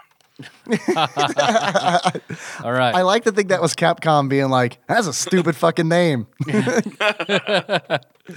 uh, there is like, uh, so Tyler, you said that this game feels like a game out of time. Yeah, I would have had to have been younger to be able to enjoy this game. Like if I played it in 1990, 1991, 92 when I had time. But again, like this might have been beyond me at that age. Like seven, eight years old, I'm not going to get this game. So I don't know when is a good time that I would have had time and intelligence enough to decipher this game and enjoy it. And to put it into more perspective, um, and keeping with the comparison to Final Fantasy, um, this game, when it originally came out uh, in 1988, uh, I believe that Final Fantasy One was already out. So I, I think I think Final Fantasy Two, the Japanese Final Fantasy Two, and Wizardry Five, uh, the original release came out in the same year. And then what's ma- to make it even weirder is, I mean, Capcom ported this to the SNES like five years later. So it's like, Yeah. and it's and I was reading that when Wizardry Five came out originally in '88, reviewers were like, "This looks dated and archaic." And on the PC, it really does because it's like Oh, yeah. there are no wall or floor textures. It's just a black screen with like white wireframes that like give you the some semblance of a 3D space, but Yeah. not really. I mean, it. I say 3D space like very loosely. It gives you an idea where it's like, okay, I can imagine there's a wall to my right. Uh, Capcom adds textures to the walls, which is is a, a big improvement. But still, it's like this is very boring. Like if I and not not a dig on Ian, but I feel like if I uh, was of Ian generation, this game would have been timed pretty perfectly for me. So I feel like anything beyond that, that this game is a little. It, it's just not the right time for you to play play this game. Like as an adult, like I gotta love watching you play this game and seeing Yeah, you figure it out. Like that was really fun. But like I feel like this is not the time for us to dig into a game like this exactly. You know? No, it's definitely not. And it's like I think on that stream I even said, you know, like if I didn't do a weekly podcast with random Super Nintendo games, I could probably like stream Wizardry 5 until it was over because it was so much fun. I had such a good group in there in Twitch chat who were like not only helping, but it's like cracking jokes. It very much it was weird. It felt like a very weird D&D session because it's Yeah. like technically we are going through a maze and fighting monsters and we're making jokes at the same time. Everybody being upset about Frank. Yeah. Yeah, yeah, absolutely. Frank, my hobbit thief who uh, died constantly. constantly, he was di- Frank. Who I named after Frank Reynolds. I named all my characters in my party like after different characters that I played in D and D games would associate with the races. Where it's like a dwarf, well, the Gehrman, uh, a dwarf that I've played twice in two different games. uh, also, uh, Glim. He was my gnome wizard in not only your game, your D and D game, sense. but in Wizardry Five. And then I was like, Hobbit. Hmm. Well, I want a Hobbit in the party because they make the best thieves. But I've never played a Hobbit before, nor have I really played a memorable halfling, which is the the Hobbit adjacent. Yeah. But I say, I'm trying to think of a halfling character of yours. I don't think I have one. Yeah, I don't think you do either. That's a blind spot. So I was like, well, I guess I'll just make Frank Reynolds from Always Sunny. he's a he's he's Hobbit like and steals things, perfection. and he died constantly in the dungeon.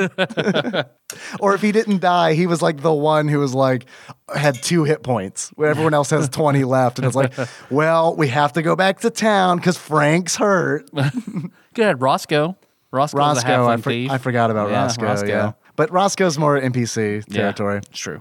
it's interesting that that you kind of brought up the time frame of this tyler because that that's literally a a note that i have that this game is a product of its time that this um i- it's almost with the mapping so encouraged. It it's kind of this like it has to be the right age point with the right time when that was something that would be considered a feature. It's almost like an extra bonus interactive element of the game that you get to you have this video game but you also in the real world get to interact. You have to draw your own map and make that part of part of your gaming experience. Whereas if you have a game if if if you have a maze type game now and it didn't come with a map you would be pissed off that would be Mhm. Yeah. that would be Yeah. a huge negative feature and there is a map in this game there there are spells that allow you to do the map but but How good is mapping that, by the way? Not not to like derail us, because I never used the map spell. Like,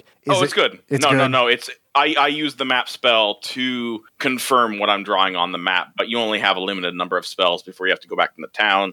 So I don't. Gobbledygook has an as like a, a trinket you can buy from him that lets you just use an item and generate the map. But it's super, Yeah. Super expensive. expensive. He's at the beginning, and you only see him the one time before he disappears, and he's gone forever. He's not gone forever. Oh, okay. Y- y- If you go back to if you go back to town and then go back in the maze, and that's this is how it is for all the NPCs. If you go back to town and go back in the maze, then they will respawn in the maze where they where they typically are. Um, But you were also telling us Yeah, about a treasure pot Well- that you can steal from that then will kill you. If you're curious if Frank tried to steal the trinket from Gobbledygook, the answer Mm-hmm. is yes, he did. he tried to. Uh-huh. He only managed to steal about 800 gold before he was caught. I just kept, I kept attempting to steal the, like, eventually it's going to give me the trinket, right? No, it didn't. So I'm I'm curious. Did did you guys ever own one of those electro or or know people that had the electronic football games? I've heard of them, but I don't, I've never known someone who owned them. I mean, I bet Dennis This- did. this game strikes me as as kind of something similar where it is a product of its time whereas this would only be popular with a specific age group in a specific time in history and at no other time would it ever be considered like a viable product and i really think that's that's kind of how this this fits like from 1988 to maybe 1992 Like this makes sense. I would like to see like the next season of Stranger Things. Will sits down to a, a computer and plays this on DOS and names some sort of enemy from the Upside Down, like La La Moo. It's it's a La La Moo. And if that happens, we'll know that the str- that the Stranger Things people definitely listen to this show. yeah. It's like it's weird. In the new episode, the new season of Stranger Things, like they play they play Might and Magic three, they play Wizardry five. All the kids get AIDS. Uh, they definitely listen to Tad. They exclusively eat Daniel style chicken from the back of a Dollar General. Uh, did you mention that because I'm wearing the Dave style Yep. chicken shirt? I I'm wearing the Dave style chicken shirt, uh, which Phil actually designed. The the designer is, is on the show. Uh, I wore it today uh, to record because uh, this is a shirt I don't mind getting sweaty. and shirts.tadpog.com if you want your own. I went to the gas station to pick up this Monster Energy drink, which I mentioned earlier. Which I man, I wish I got a Venom. The girl behind the register gave me the weird like she looked she gave me the pityingest look that I think I've received in a very long time. Did you get that at a Goodwill? She looked at me like she didn't think that she and I were on the same intellectual plane. Did you, did you buy a Goodwill shirt because it looks like you, kind of?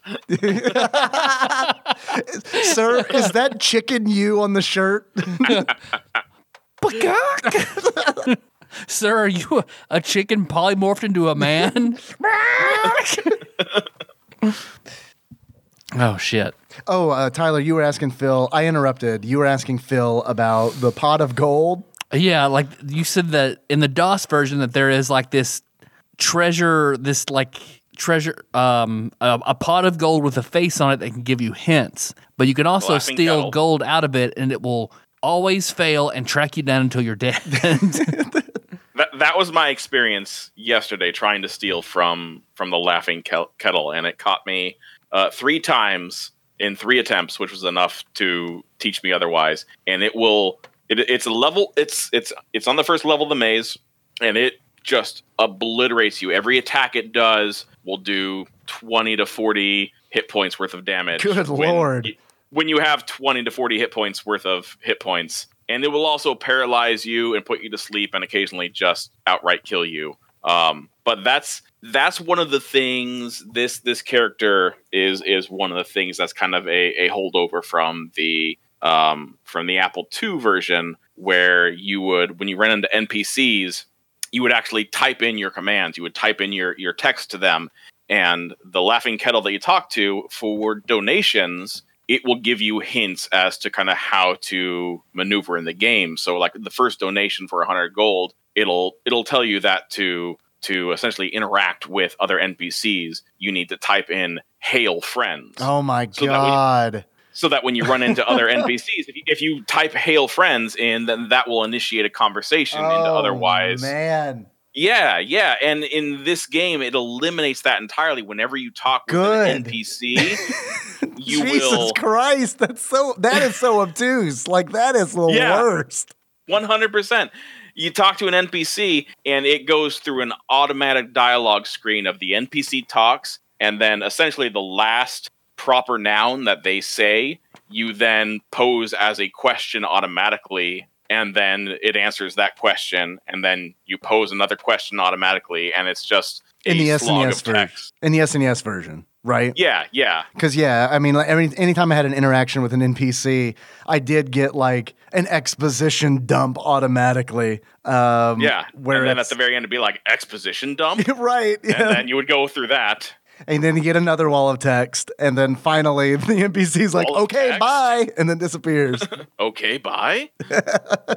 so in the Yeah, other so- versions, with like you had to type in conversations on on the keyboard. Yeah, yeah, and supposedly if you if you you know if in games of that era, if you type in curse words, it would respond in kind back to you with with pithy comments back. So um, there was a little bit more meat to the conversations for the PC version than for the for the SNES. Yeah, but how do you get the information that you need? Like, you know what I mean? Like, I guess I, I don't know.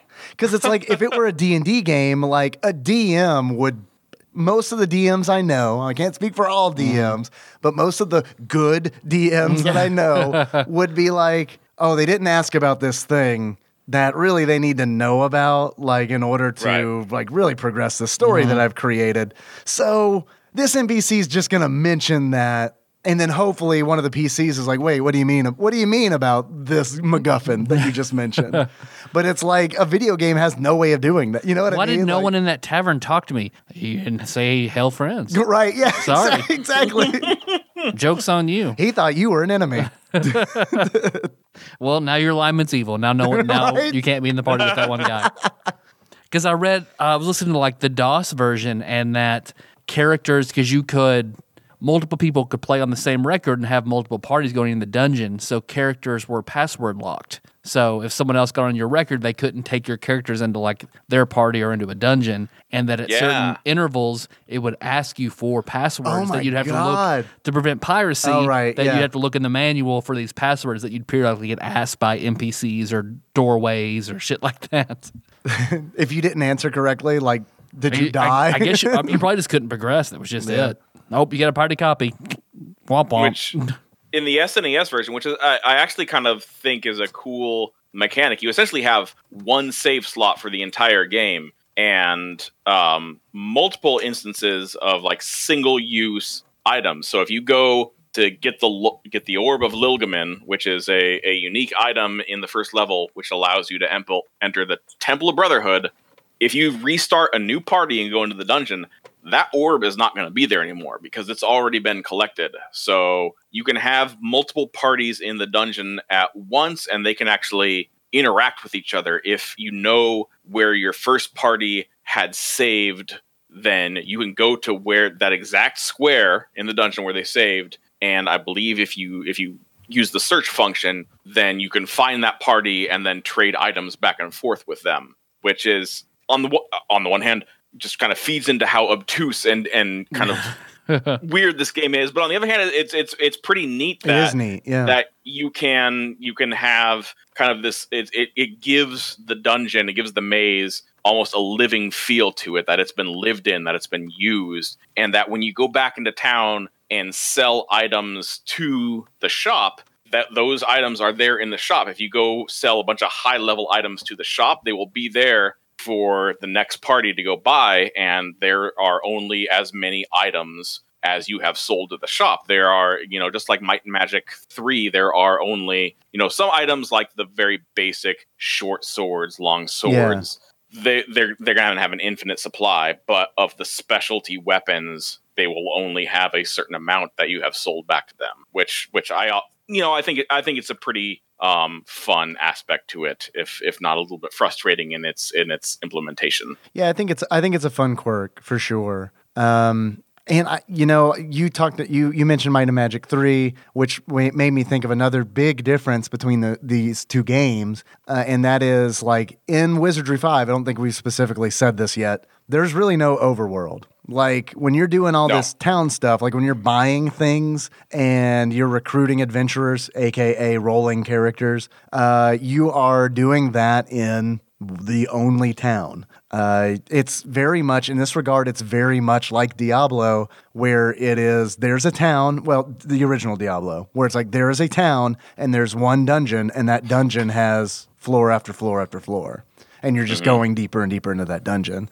Which in Might and Magic 3, you had this overworld that you uh, would travel. And then there were dungeons, but those dungeons were very small in comparison to the dungeon that is Wizardry 5. Yeah, Um, Wizardry Five is there. Everything is maze. There is there is ninety percent maze, and that's about it. A little bit of little bit of town, a little bit of castle um, experience, but most of it's just navigating the maelstrom. I like that. I prefer that because mm-hmm. it's like in a game that in a game that's not like easily accessible because I, I think I mean I on, I think Wizardry Five is more accessible than Might and Magic Three, but they're both let's face it not very Yep. friendly Yep. games.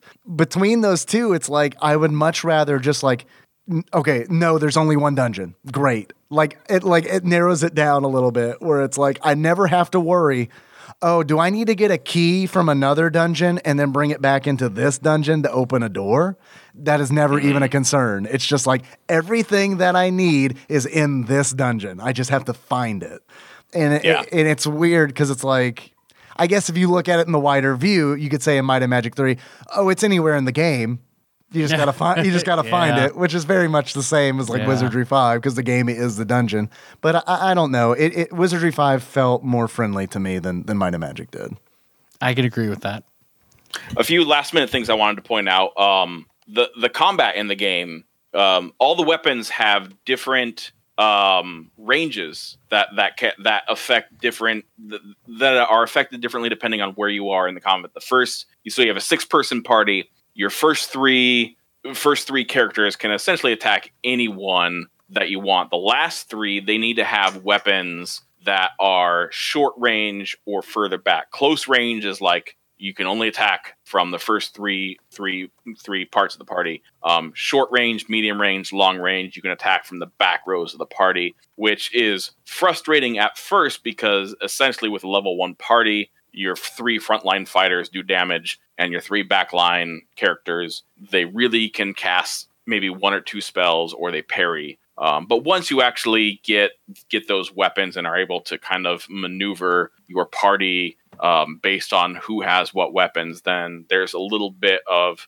th- there's some small strategy in terms of giving someone, you know, maybe a bow or maybe a a pike or a halberd, something that can attack from the back row. Um, so I thought that was kind of kind of an interesting mechanic that gave a little bit more depth Yeah. to to combat. Yeah, I like it too. I like the front row, back row stuff, and like how the weapons interact with that that row mechanic. Yeah, I, I think it's really cool. And I, I know that I, I read that Wizardry Five was kind of different and had all these things added uh, to the series that didn't exist before because this game was actually originally designed as an entirely different game. And it was pitched to Sir-Tech, and they were like, "We really like this." but we want you to redo it as a wizardry game. So I've I've read that that's where a lot of these like newer things f- came to the series. from. Okay. small small pet peeve um the spell system is really hard so all the You don't spells love are- nonsensical fantasy names for the for basic uh, common sense spells? Yeah so all, all the spells are in a different language um that is a, a completely made up language and you whenever you want to cast a spell to do basic things like heal a party member or cure them of poison or paralysis you have to go find the instruction manual and search up what um um, Dumapic or Dialko or uh, Milwa or whatever other sort of nonsensical spell name they have, uh, what that equates to.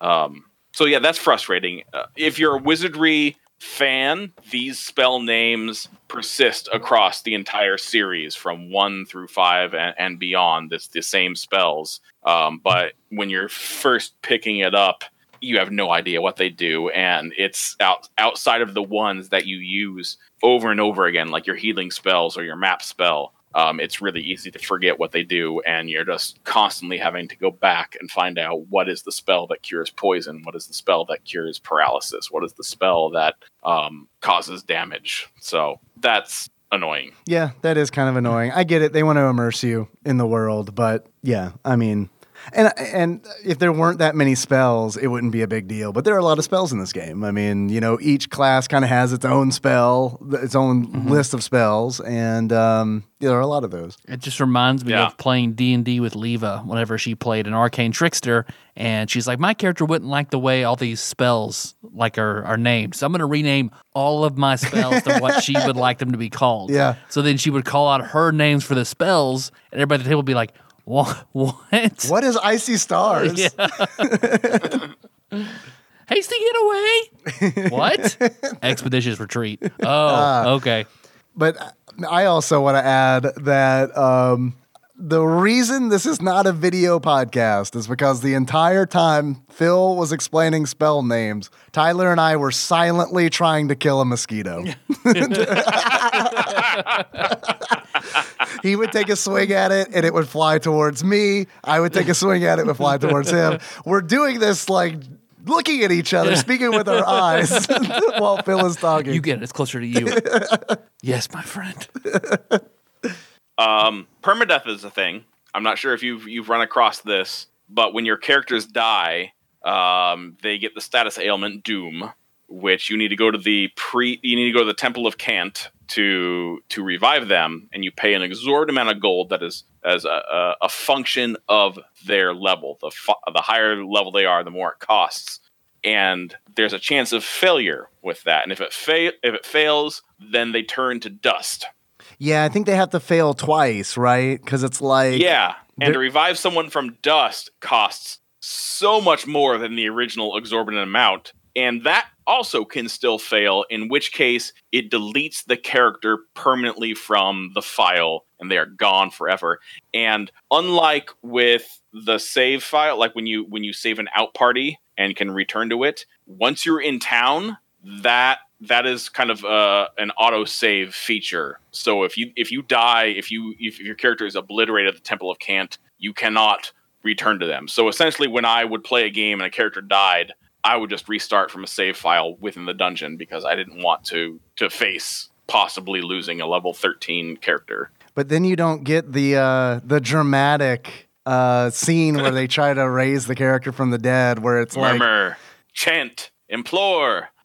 Frank lives. like I mean, organ music plays, and it's just like, all right, that was definitely worth five hundred gold. That was definitely worth fake money.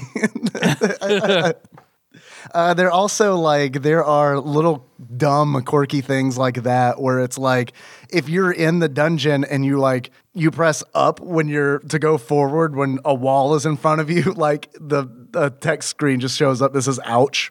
I mean it, i mean it's just shit like that where it's like that they knew that you needed feedback that you know Yeah. that something was happening And um, you get a sound effect when you hit the wall as You're well, right. which is nice. yeah it is it is nice And who is that duck of sparks? he's saw that Sparks. the spiritual consultant Yeah.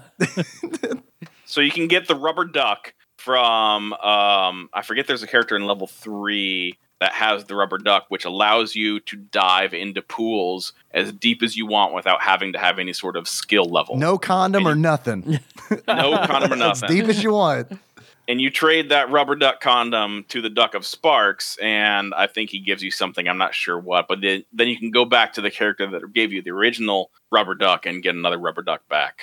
Um, but yeah the llamas and togas um, duck wizards this game has a lot of nonsensical shit into it um, which gives it a little bit of character but also adds to how obtuse it is. Yeah, but I, I mean, I like that character honestly because it's like it's it's kind of tongue in cheek. A lot of it is because it, it, it feels like it feels like a D and like an old school D and D game, like a maybe a second edition game that like mm. that just isn't very serious. Like it's kind of like a, a beer and peanuts kind of like tabletop D and D game where it's like the focus was dungeon crawling. I mean, that's yeah that's pretty much the that's what you do in this game is you dungeon crawl and there's silly stuff that's thrown in. It's it's kind of like I don't know, they eh, it's not meant for you to take it super seriously. And it's like It's- weird because it's like when we play D&D now and like oh when a lot of people play D&D like there's joking and stuff like that but a lot of like the games I see played and the games that I play in and the games that I've run have silly elements in it but for the most part it's like a dramatic story that that's being told you know? Yeah. Yeah, like I, Um, I, I never like the the games that are entirely silly, where it's like, all right, go to Clown Fart Keep. Yeah, they get grading. Gotta, gotta Like, about fight Bill Clinton. yeah. Yeah. oh, well, all right. Gotta watch out for socks. Socks, yeah, the Great Worm Dragon socks. and uh, and Bill's construct saxophone, the saxophone golem that you have to fight. All right, never we're doing mind. This game. All right, we're doing we're doing it. this game. Patreon exclusive. The Bill the Bill Clinton era White House game. Can we, can we expand it to the the ex president's um, expanded universe? yes, I love it. Presidents of future past. So, does this game belong on IGN's top 100 Super Nintendo games? Not a chance, man. I, I enjoyed it quite a bit, but but not a chance. I mean, No.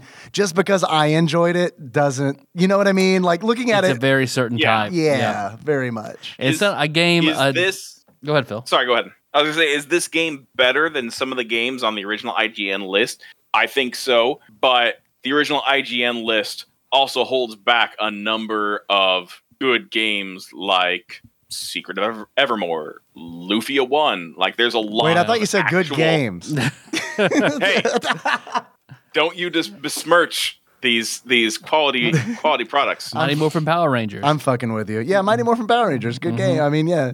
In in the actual list of the top 100 games this doesn't belong on there this could knock out i think a couple of different games on there if only because Super there, Turrican there 2? isn't there isn't a first person dungeon crawler on the top 100 There's yeah, I, I could say there should be one. That is a genre in and of itself. I would put one of them on the list. Until we're done, I don't think we can judge which one should be on the list. But, But it might be Eye of the Beholder. yeah, Potentially. it might be. I don't know. Of all the ones we've that, played, this I is the best. I don't best. think it belongs on.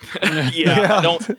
Here's the thing: I don't think there there isn't any like SNES exclusive first person dungeon crawler like there is for the Genesis. I think all the SNES games of this genre are just ports from from the Apple II. I can Like, see where that's also a disqualifying feature. Yeah. That it's port Like- that it's a port. Yeah. port of the PC games like eh, For yeah. Genesis, you know, Shining in the Darkness, part of the Shining series, is a, Mhm. is a first person dungeon crawler, and it's it's good and it's good. It, it has all the features of like a Shining Force kind of. it I've heard a that same lot about feel. that, and I've Me been too. interested in that.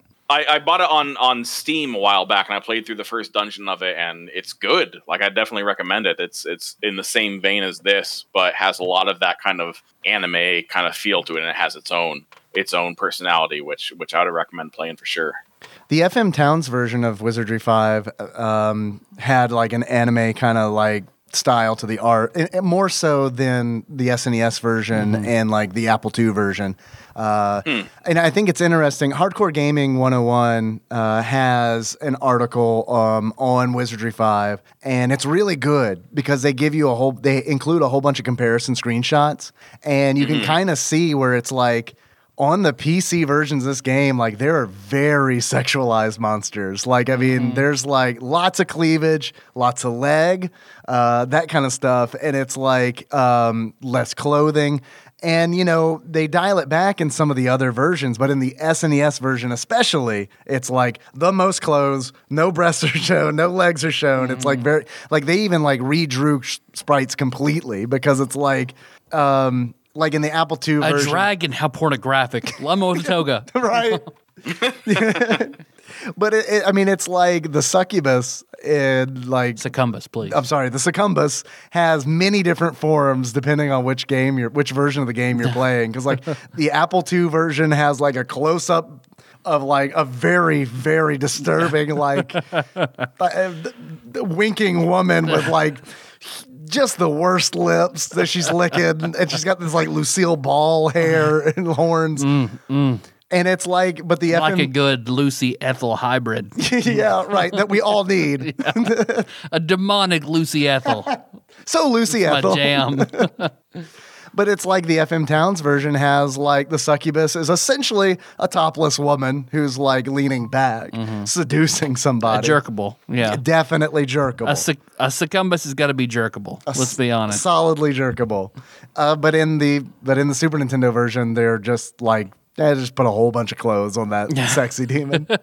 Even the title screen, like uh, the title screen of Wizardry Five, is a giant heart shape, not like a mm-hmm. beat beat heart, but like a cutesy heart that's drawn with a sword through it, kind of like a mm-hmm. mom tattoo, classic mm-hmm. mom tattoo Yeah, of course. that's being held up by two kneeling women. And those women are naked in like every other version of the game. But in the SNES version, they are wearing like drab, like you Ultima Online resurrection robes.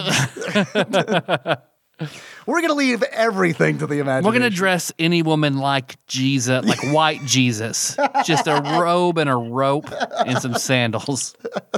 I'm sorry, I think you mean white Kanye. anyway, sorry, I went on I went on my I went on my pro body rant. I don't. I get it. You're you're the, Nintendo's marketing to kids, but at the same time, it's like I don't know, man. Ease up a little bit. I mean, make it a statue and roll with it. It's fine. You don't like like in Might and Magic. It's like you don't need to put like a neon bikini on a statue. It's okay. You got any achievements? Thank you, Phil. Because I was like, I've- there's I've something. lis- there's something I've we do next. for- I've listened to this for 520 plus episodes. I'm so sorry. I'm so sorry. Much like Wizardry 5, uh, which is a Stockholm Syndrome game, we're your Stockholm Syndrome podcast. the, the law of the sunk cost fallacy dictates that you continue listening to this show. You're my Gypsy. Rose, Phil. I do have some achievements uh, that came in from Twitch chat. I got a lot of achievements from Twitch chat. Thank you very much to everybody who hung out in the stream uh, and submitted achievements. Um, if you're interested in submitting achievements for a future episode, please, I I invoke, I implore, I pray that you join me on a Sunday night uh, at 8:30 Central, uh, and and we can hang out and uh, and play a game. Uh, these are uh, it was a hard I had a hard time choosing because they were all very good, but these are my three favorite ones. First achievement comes from Dirtbag Keith, and this achievement is I'm not a damn cartographer, alternatively named. Eat a bag of dicks, Guy Gags. and in order to unlock I'm not a damn cartographer or eat a bag of dicks, Guy Gags, you need to get someone to draw your map for you or just go outside because this is bullshit. Everybody, you got to get a Josh Nance. Josh Nance was always party cartographer in is- our D and D games. Which is great, because yes. Uh, next achievement I got comes in from Dig Dougie, uh, who gave me that sweet samurai's tip, uh, which is not as dirty as it sounds. Uh, his achievement is Where on Earth is Carmen Sandiego? And in order to unlock Where on Earth is Carmen Sandiego, you need to lose your party in the dungeon, then create a new party to try to find them. Uh, and he adds, Good luck, haha. How did I There miss an entire party standing in this dungeon we were walking through? You can tell me you were looking for them. You didn't search, man. Yeah, no, sorry. sorry. Didn't use the search command. You didn't That's- search for them and then say "Hell, friends." That's a pet peeve I have that I wanted to bring up that the that that um kept me from progressing for about an hour plus last night. That the search for doors and the search for items are two different search functions that do not do not equate. So I was looking for a silver key where there should have been a silver key, but I I used the wrong search function and couldn't find it, and only realized my mistake um, much later on. So. I, I wasted so much time looking for secret doors. And uh, like in typical d&d fashion it's like i would get to like the end of a long hallway with a dead end and be like there's a secret door there. And i would search for a secret door and it would say you find nothing. But deep down i'm like that's definitely a secret door. Well, and it depends on which direction you're facing because it, it doesn't matter that you're in the square. You have to search in four different directions for a secret door to make sure you've searched every single wall correctly. I assumed that just based on like Wolfenstein 3D Mm-hmm. style of like searching for secret doors. But like, I, I guess what bother what bothers me about like on one hand, I think it's really cool that it takes you a long time to search for secret doors because it's like when you do search. PC style, DOS style, like a black box pops up with white text in it and it says searching dot dot dot dot dot dot dot dot dot and it's like those dots just keep going for a while like it's a loading bar essentially and it's like Uh-huh. it takes time to do it, which I love on one hand because it's like there's not really a good approximation for that in D&D. Because like what I hate is when I'm running a game Yeah. and someone's like I search for I search for hidden doors and it's like you don't find anything. All right, I'm gonna search for hidden doors here. And say, like, yeah, you don't find there's like no good representation where it's like, mm-hmm. dude, this is taking hours for you to do this. But in the real world, in the meat space, when you're playing a game, it's like, fuck, I am not gonna spend 30 seconds in every tile of this dungeon looking for secret doors. I'm just not going to do that. because it just reminds me of playing through the Cauldron mod that I ran for everybody. Yes. and our our our former friend that played with us, secretly had a copy of the of the mod with him and he was like tearing through this dungeon in a playstyle like he's never been this good. And then I realized that he has a copy of the mod and that's what he's doing when he his character comes up to a wall that I know has a like the biggest treasure stash behind this wall. And he's like all right I'm gonna search for I guess I'll search for secret doors like I don't know here. It's like okay roll that search check. It rolls like a one. And he's like, "S- uh, somebody else. I feel like there's really, uh, there's really a door back here. And, I we're think at that point you caught on Yeah, too, yeah, and you were like, I, I don't know. you didn't man. find anything, I trust you. You checked it. You checked it. I'm not. I don't need to waste my time. he was trying to bend the rules to figure out how he could do it again, like because he knew like there's like a. I wield a katana and there's like a plus one katana behind this door. Like he was so frustrated, but oh well.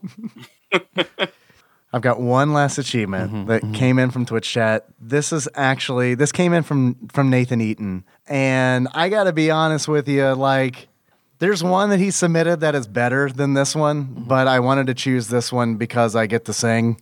Uh, this comes in from Nathan. She dreams in color, she dreams in red. Can't find another man.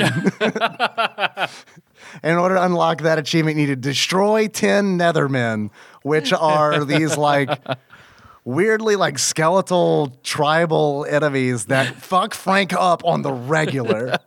Man, yeah. His other achievement that I really struggled with, and this is cheating uh, because I'm essentially giving him two, but please, no one make a big deal about it, is I kicked the map into the river. Which is just like it's, it's not every day you get a sweet, sweet Blair Witch Project reference. Uh, in order to unlock that one, you need to run out of spells right when you need the damn map spell, which 100% happened to me. I got lost in my own fucking maze, even though I made this intricate map. What happened was okay, look, th- for the most part, this dungeon looks exactly the fucking same. George is getting upset. it looks exactly the fucking same because it's like you got brick walls, the doors all look the same. Like there's a section in the in the dungeon where it's like you go through a single door, there are three doors in front of you. You go into one of those three doors and there's three doors in front of you. You go in one of those doors, there's three doors in front of you. So it's like, yes, I have a map, but I'm in a hurry to get out of this dungeon. And there came a point where I got lost in the dungeon, and I was like, "Oh yeah, I've got that spell where I can uh, open up. I can I can conjure up a map." And I had just used my last spell, so I was pretty much fucking stuck. So anyway, You just got to realize that sweet three doors down reference they were really trying to push on you. yeah. Unfortunately, I could not be Frank Superman. So at Tadpog Church, I was I was trying to make pithy comments in chat using Simpsons quotes, um, which were largely being ignored because you were working on on the uh, on the map. But before I knew what I was doing, I'd come up with some pretty good half-assed achievements. So um, I, I kept those kept track of those and wrote them down here. So the first one I have is I have to go now. My planet needs me. I Which saw that one would like think- five minutes after you said it. yeah. Which you achieve, I have to go now. My planet needs me. When you kill your first enemy, because every time you kill an enemy, um, they just the the sprite of them just vertically drops off the screen. Yeah, it's not like in Final fanfare. Fantasy. It's not like in Final Fantasy where they like shake and turn red and disintegrate. It is very much like it is. It's like the the cell, the animation cells like pulled straight down. Uh huh. The second one I have is called uh, called one six hundred Doc Dorb. The B is for bargain. And you get call one six hundred Doc Dorb. The B is for bargain when you find the orb of Llylgamyn. Oh, I love it. The final one is, uh, and you call this a temple, despite the fact that it is obviously a maze. Which you get when you find and meet Gobbledygook at the center of the Temple of Brotherhood.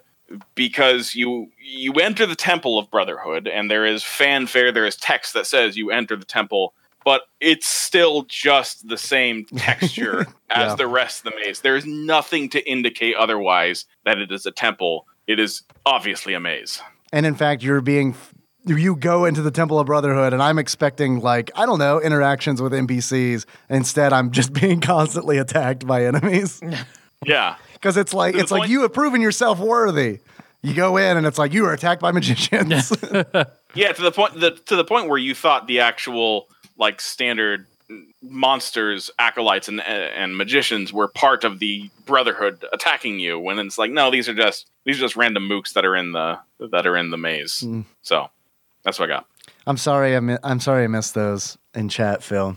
Yeah, it's fine. It's it's you were you were doing more important things. You were you were experienced the game as it was meant to be experienced. Hmm. I like to be interactive with chat on Twitch, but it is like that map, man. I had to stay focused on that map. Tyler, do you have any achievements? Nope, None. none. All right. Okay. How about uh, La La Moo Moo died on his way back to his home planet? Because that, that's one joke I did forget to tell. On last week's Stinger, I talked about Billy's send off whenever, like, because I read the, the joke I read leading into that YouTube video was the Power Rangers. when Billy thing. got poochied, which was 100% what happened. I got some questions for you guys. Yeah. Yeah, yeah. I want to know how much this game is. How much? How much do you think a copy of Wizardry Five: Heart of the Maelstrom goes for, for the Super Nintendo? Goes for uh, loose 5260. fifty-two sixty from Tyler. Phil, what do you think? Now you kind of have an unfair advantage. You own this game. You bought this game, right? But I, I bought it like decades ago. All I, right. I have no idea what it is. Um, You and could be s- generally really close on these. You're right. Because I've never So seen a I'm- live copy. I'd never heard of this, so I'm assume it's semi rare. Or you could be That's sitting true. on Harold Arthur's uh, college education. We don't know. We'll find out. I'm second guessing the the number that came into my head, but I'm going to go with it. Um, I'm going to say thirteen dollars and forty seven cents. Thirteen dollars forty-seven cents locked in. Yeah. from Phil. Actual retail value of Wizardry 5 Heart of the Maelstrom loose for the Super Nintendo on average, according to PriceCharting.com, is $9.60. Oh, shit. I was way off. So let me ask a, I, I normally ask this, and sometimes it's a joke, but now I seriously mean it. Mm-hmm. Do you think this game is worth $9.60? Yeah. Yeah. I would, to the I would player, yeah. I would totally pick this up. If I found I wouldn't go out of my way to like buy it online, but if I were at like a convention or something and I saw this game for like 10 bucks, yeah, based on the experience I had with it, I think I'd pick it up. Yeah, yeah. Uh, you want to take a stab at how much it is complete? 5260. All right, 5260 from Tyler. Phil, what do you think? Yeah. I'm- Um, eighty dollars. $26.74. Wow. All right. New is $91.51. Man, didn't think this game would be that cheap It's at a, all. it's a cheap game. I don't think people liked it very mm. much. Well, no one liked any of the rare games. That's why they're rare. Yeah, that's that is that is true. And I don't know, maybe with it being Capcom, maybe it had I don't know what its release looked like. Maybe it had a decent distribution. I, I don't know. Mm. But it's like I will I'll be honest with I you. I guess if it's huge in Japan, then maybe like overall it's not that. and I did hear that it is much more popular in Japan than it is here i- in North America. Um, so I don't know. Yeah, I mean, cheap cheap game. all right, all right. I have uh, probably ten more questions for Yeah. you guys. Um, Yes. I got a quiz from Ross Rachel Green that came in. If you would like to take this. Hell yeah. I would. This quiz is entitled Witches and Wizards and Warlocks. Oh my. Perfect. Uh, 10 Dave style questions about fictional witches, wizards, and warlocks. Really glad fictional was added in there. I know uh, Aleister Crowley is completely out, uh, though some are definitely sorcerers. Are you, are you all ready for me to begin the questioning? Let's do it. That's what we should call th- this, this segment of the show is the questioning. The questioning. Ning, ning. this sorcerer has a medical degree. Has to be Doctor, Doctor Strange. Strange. Locking that in. It is, in fact, Doctor Strange. Next question. This wizard was the PC of the father of RPGs. This wizard was the PC of the father of RPGs. It's So, Sararak, is it? No. what was the name of Gygax's wizard? Gygax's wizard. I, Elminster? I don't know. I have no clue. But see it, uh, yeah, I don't know. I would think it would be one of the Greyhawks, not not one of the Okay. Forgotten Realms Yeah. wizards, Like I would think it'd be like Mordenkainen or Bigby or you know like one of those guys. Yeah, Mordenkainen's probably a good guess. But I really don't. I I have I, no clue. really don't know. Manchun. Fat cock the girthy. Of the Girthy clan, Kermit Froghopper. you want to go with Mordenkainen? Uh, yeah, it's as good a guess as any. I think we're gonna feel pretty stupid when we see the answer. I don't know. Here it is. It is. It's Mordenkainen. yes. Holy shit. Yes. Nice. All right. Jesus Christ! I can't believe that happened. All right, great. Oh, third question. I- Best thing I- happened to me this week. No shit. I literally I got very excited about that. There is no money prize. There's no cash money. You've been that happy since you guessed Fanta was Nazi Coke. All right, next question. So we got that. We have to get all of these Yep, right. Yep. Next question is this wizard defeated a dragon by turning it into a germ. Merlin. Is that Merlin? Yeah, Sword in the Stone. Yep. Locking it in. Merlin from Disney's Sword in the Stone.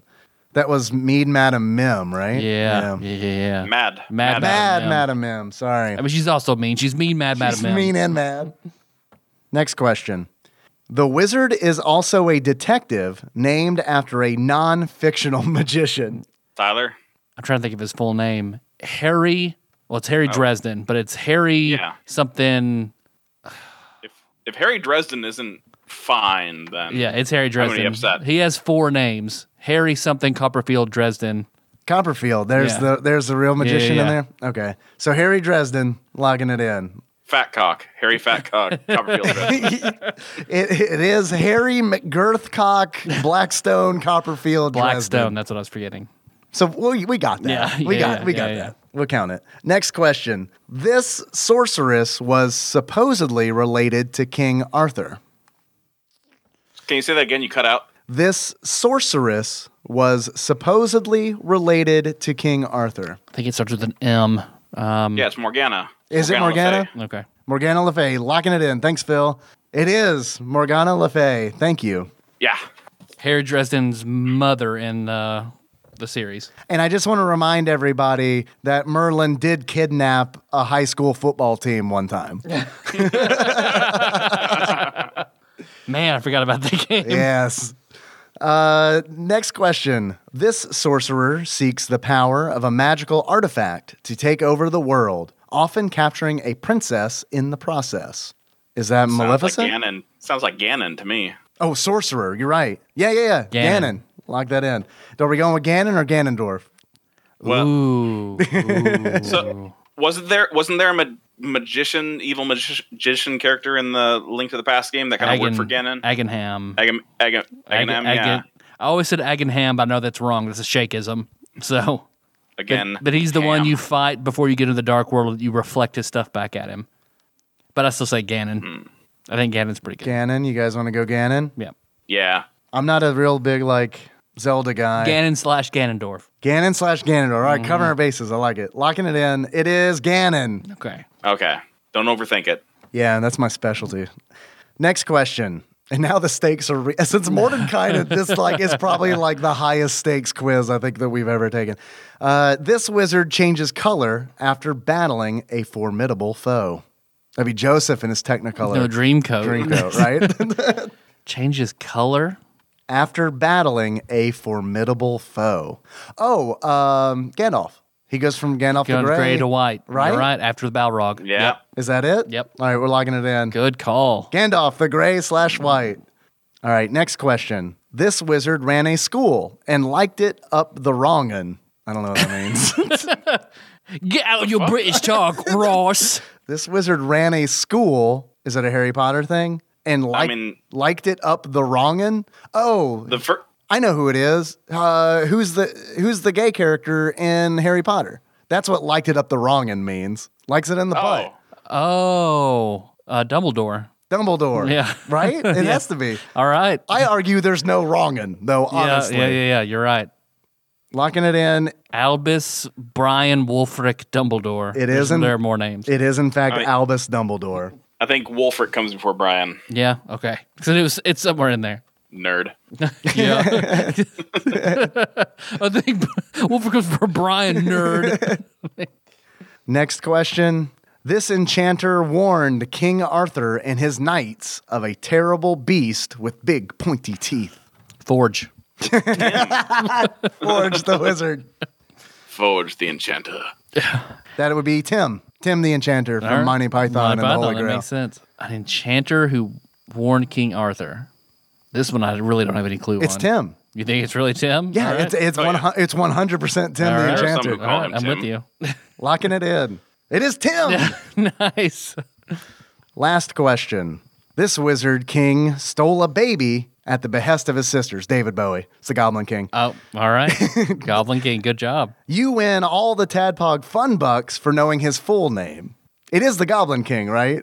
Uh, he probably has an, uh, an actual name, something the Goblin King. Isn't it like Um, Gareth something like Ja- right? It's Jareth. Jareth. Jareth, the Goblin J A R T H. King. But what is that his full name though? Jareth the Goblin King, or is it like Jareth Blackthorn, Albus the Third, Fat cock. Jareth Fatcock? That one, that uh, I, it applies. It Yeah, applies. yeah, big old.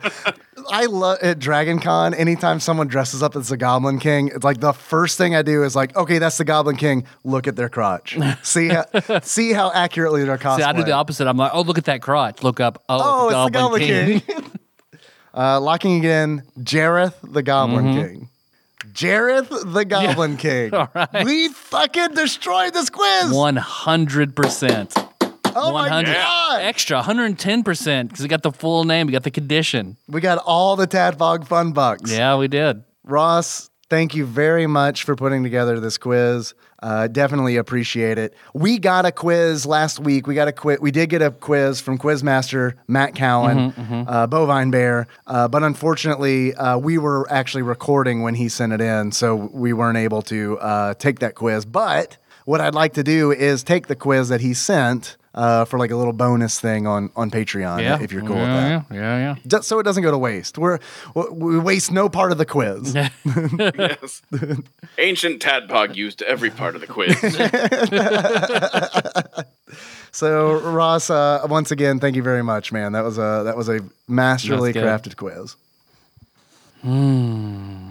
Tyler, Yes, Dave. I've had a lot of fun today with our Yeah. very own sandwich pope Phil, Love, love him. Love sandwich pope. Phil. and and uh, you, of course, Mm, okay, I'm okay.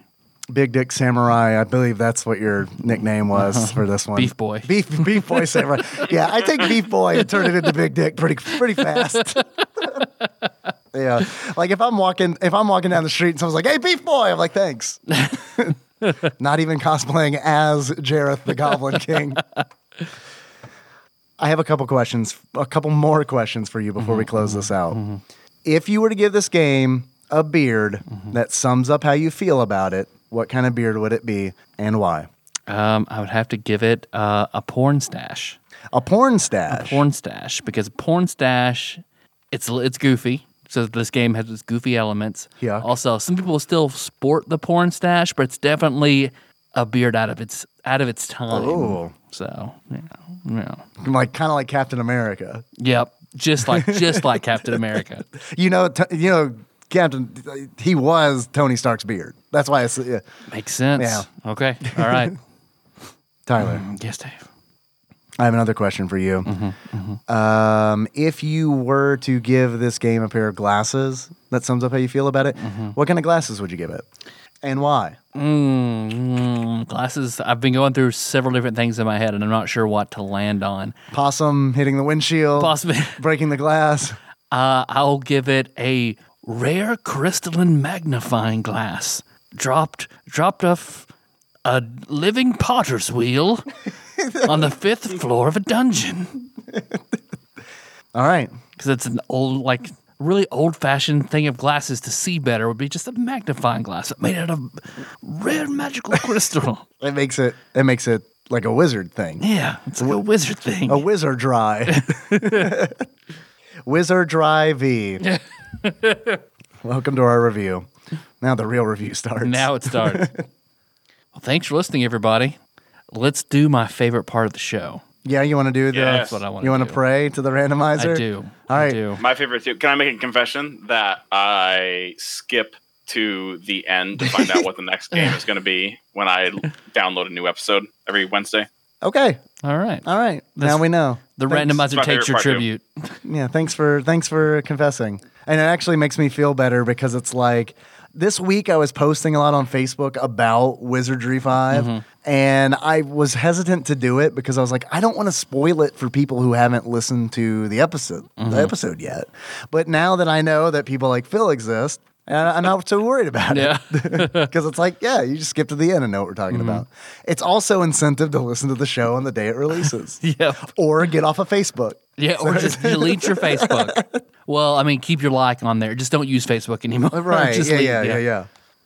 All right. You ready? Yep. Put, Uh, on, put on my my wizard Robin hat. Yes, Put and on randomly face my, your my pleasure holes. prayer shawl. Right. Yeah. Turn around. I get my pleasure hole. You ready? Your wrongins. My wrongins. All right.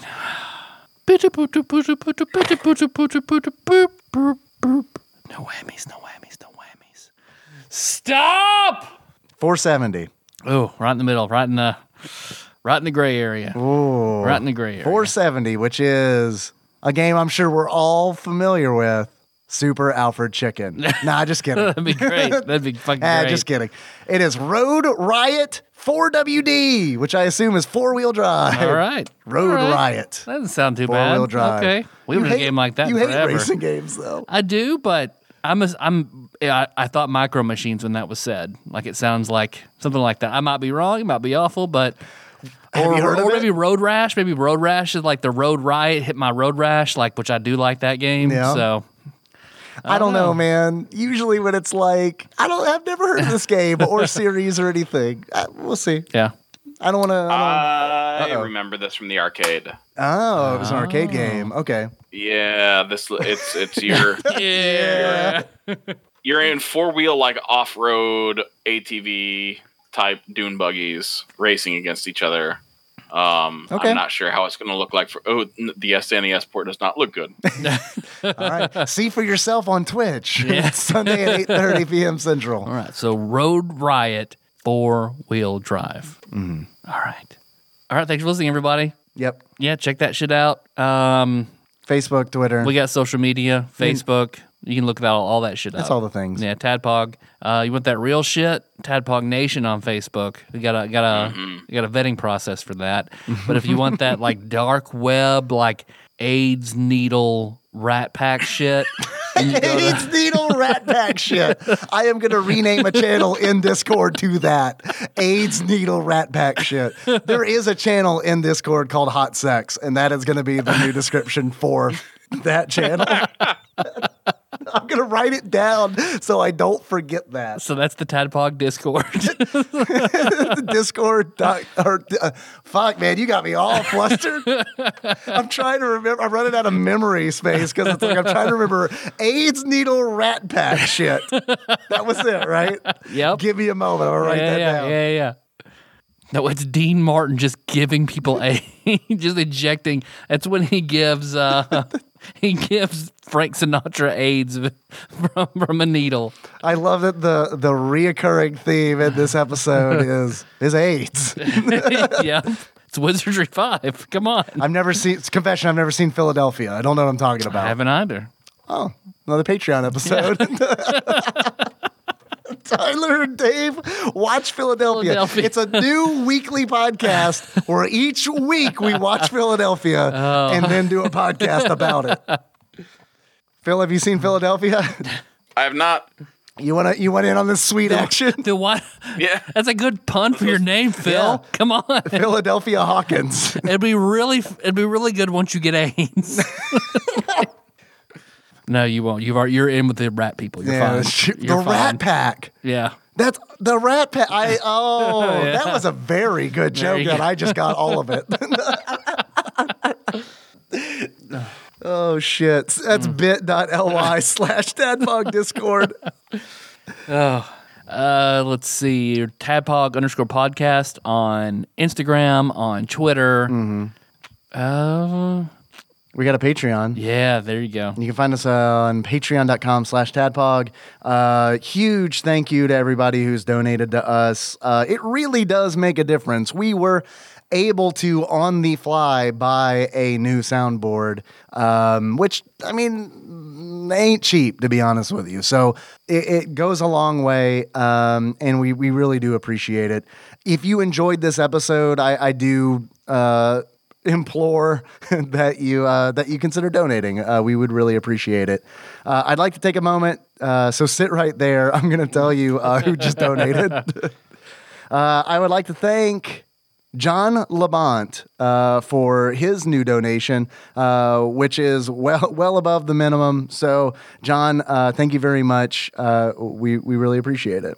And I believe that that is, I believe that's the only new one that we've got this week. but I'm just scrolling through just to make sure I haven't missed anybody. Uh, yeah. All right. And like you said, I really hope John Levant doesn't have AIDS. Otherwise, we, we might lose that new donor. Yep, that's true. And if that's the case, we're very sorry. Yeah, I'm sorry. Now I'm just like sorry if anybody has AIDS. Yeah, let's just take a moment to apologize uh, for AIDS. Yeah, yeah. It's more of the reaction that people had to AIDS that were, that were you know, you know, we're making fun of Reagan. That's all. Yeah, well, yeah, this is all making fun of Reagan. It's no big Reagan deal. and rats. Yeah, it's Reagan and Rats, the new documentary. Um, or our theme song is "Moves" by Sycamore Drive. Like that track we found that show notes at tadpog.com. How you guys want to close this one out? Uh, I think Phil should pick uh, because he is the guest. And Phil, thank you so very much for taking uh, several hours out of your night to record this podcast about Wizardry Yes. 5. Uh, randomizer be praised. Uh, it chose a week in which my family is not here to impose on me. So um, this is no problem at all. This is you gave me something to do on a Tuesday night. So thank you. When the randomizer selects Eye of the Beholder, will you join us? Yeah, one hundred percent. I was really, really hoping that would be next. As, as but you know what, the randomizer has its own machinations, and we'll see what is is in store with Road Riot. Uh, Road Riot sounds a lot like Eye of the Beholder. Pretty similar. Um, I think we should close it out as our favorite wizard, All right. or or as a wizard. All right, all right. Let me put I'm on my gonna robe and wizard in hat. Blood Ninja, my favorite wizard. all right. so until next time, uh, tropical, Capricorn. Capricorn. Capricorn. All right, who is everybody? I'm Phil Hawkins, the lounge wizard. I was just a wizened old man. Uh, that's why I changed. You don't my even know magic. you were Eustace, the farmer wizard. Eustace. The Potato Eustace, Mancer. yes. I was I was the Titer trickster, I was Glim, my favorite character Ah. from one of Tyler's games. Bansmear. Yes, the Bansmear game. Which, fun fact, that was the last name of, I think, somebody who was a producer for Angel, maybe? Is that how you chose the? A the lot of times I would just pick a last name from the credits on a TV show for, for whatever my games were. All right, I like it.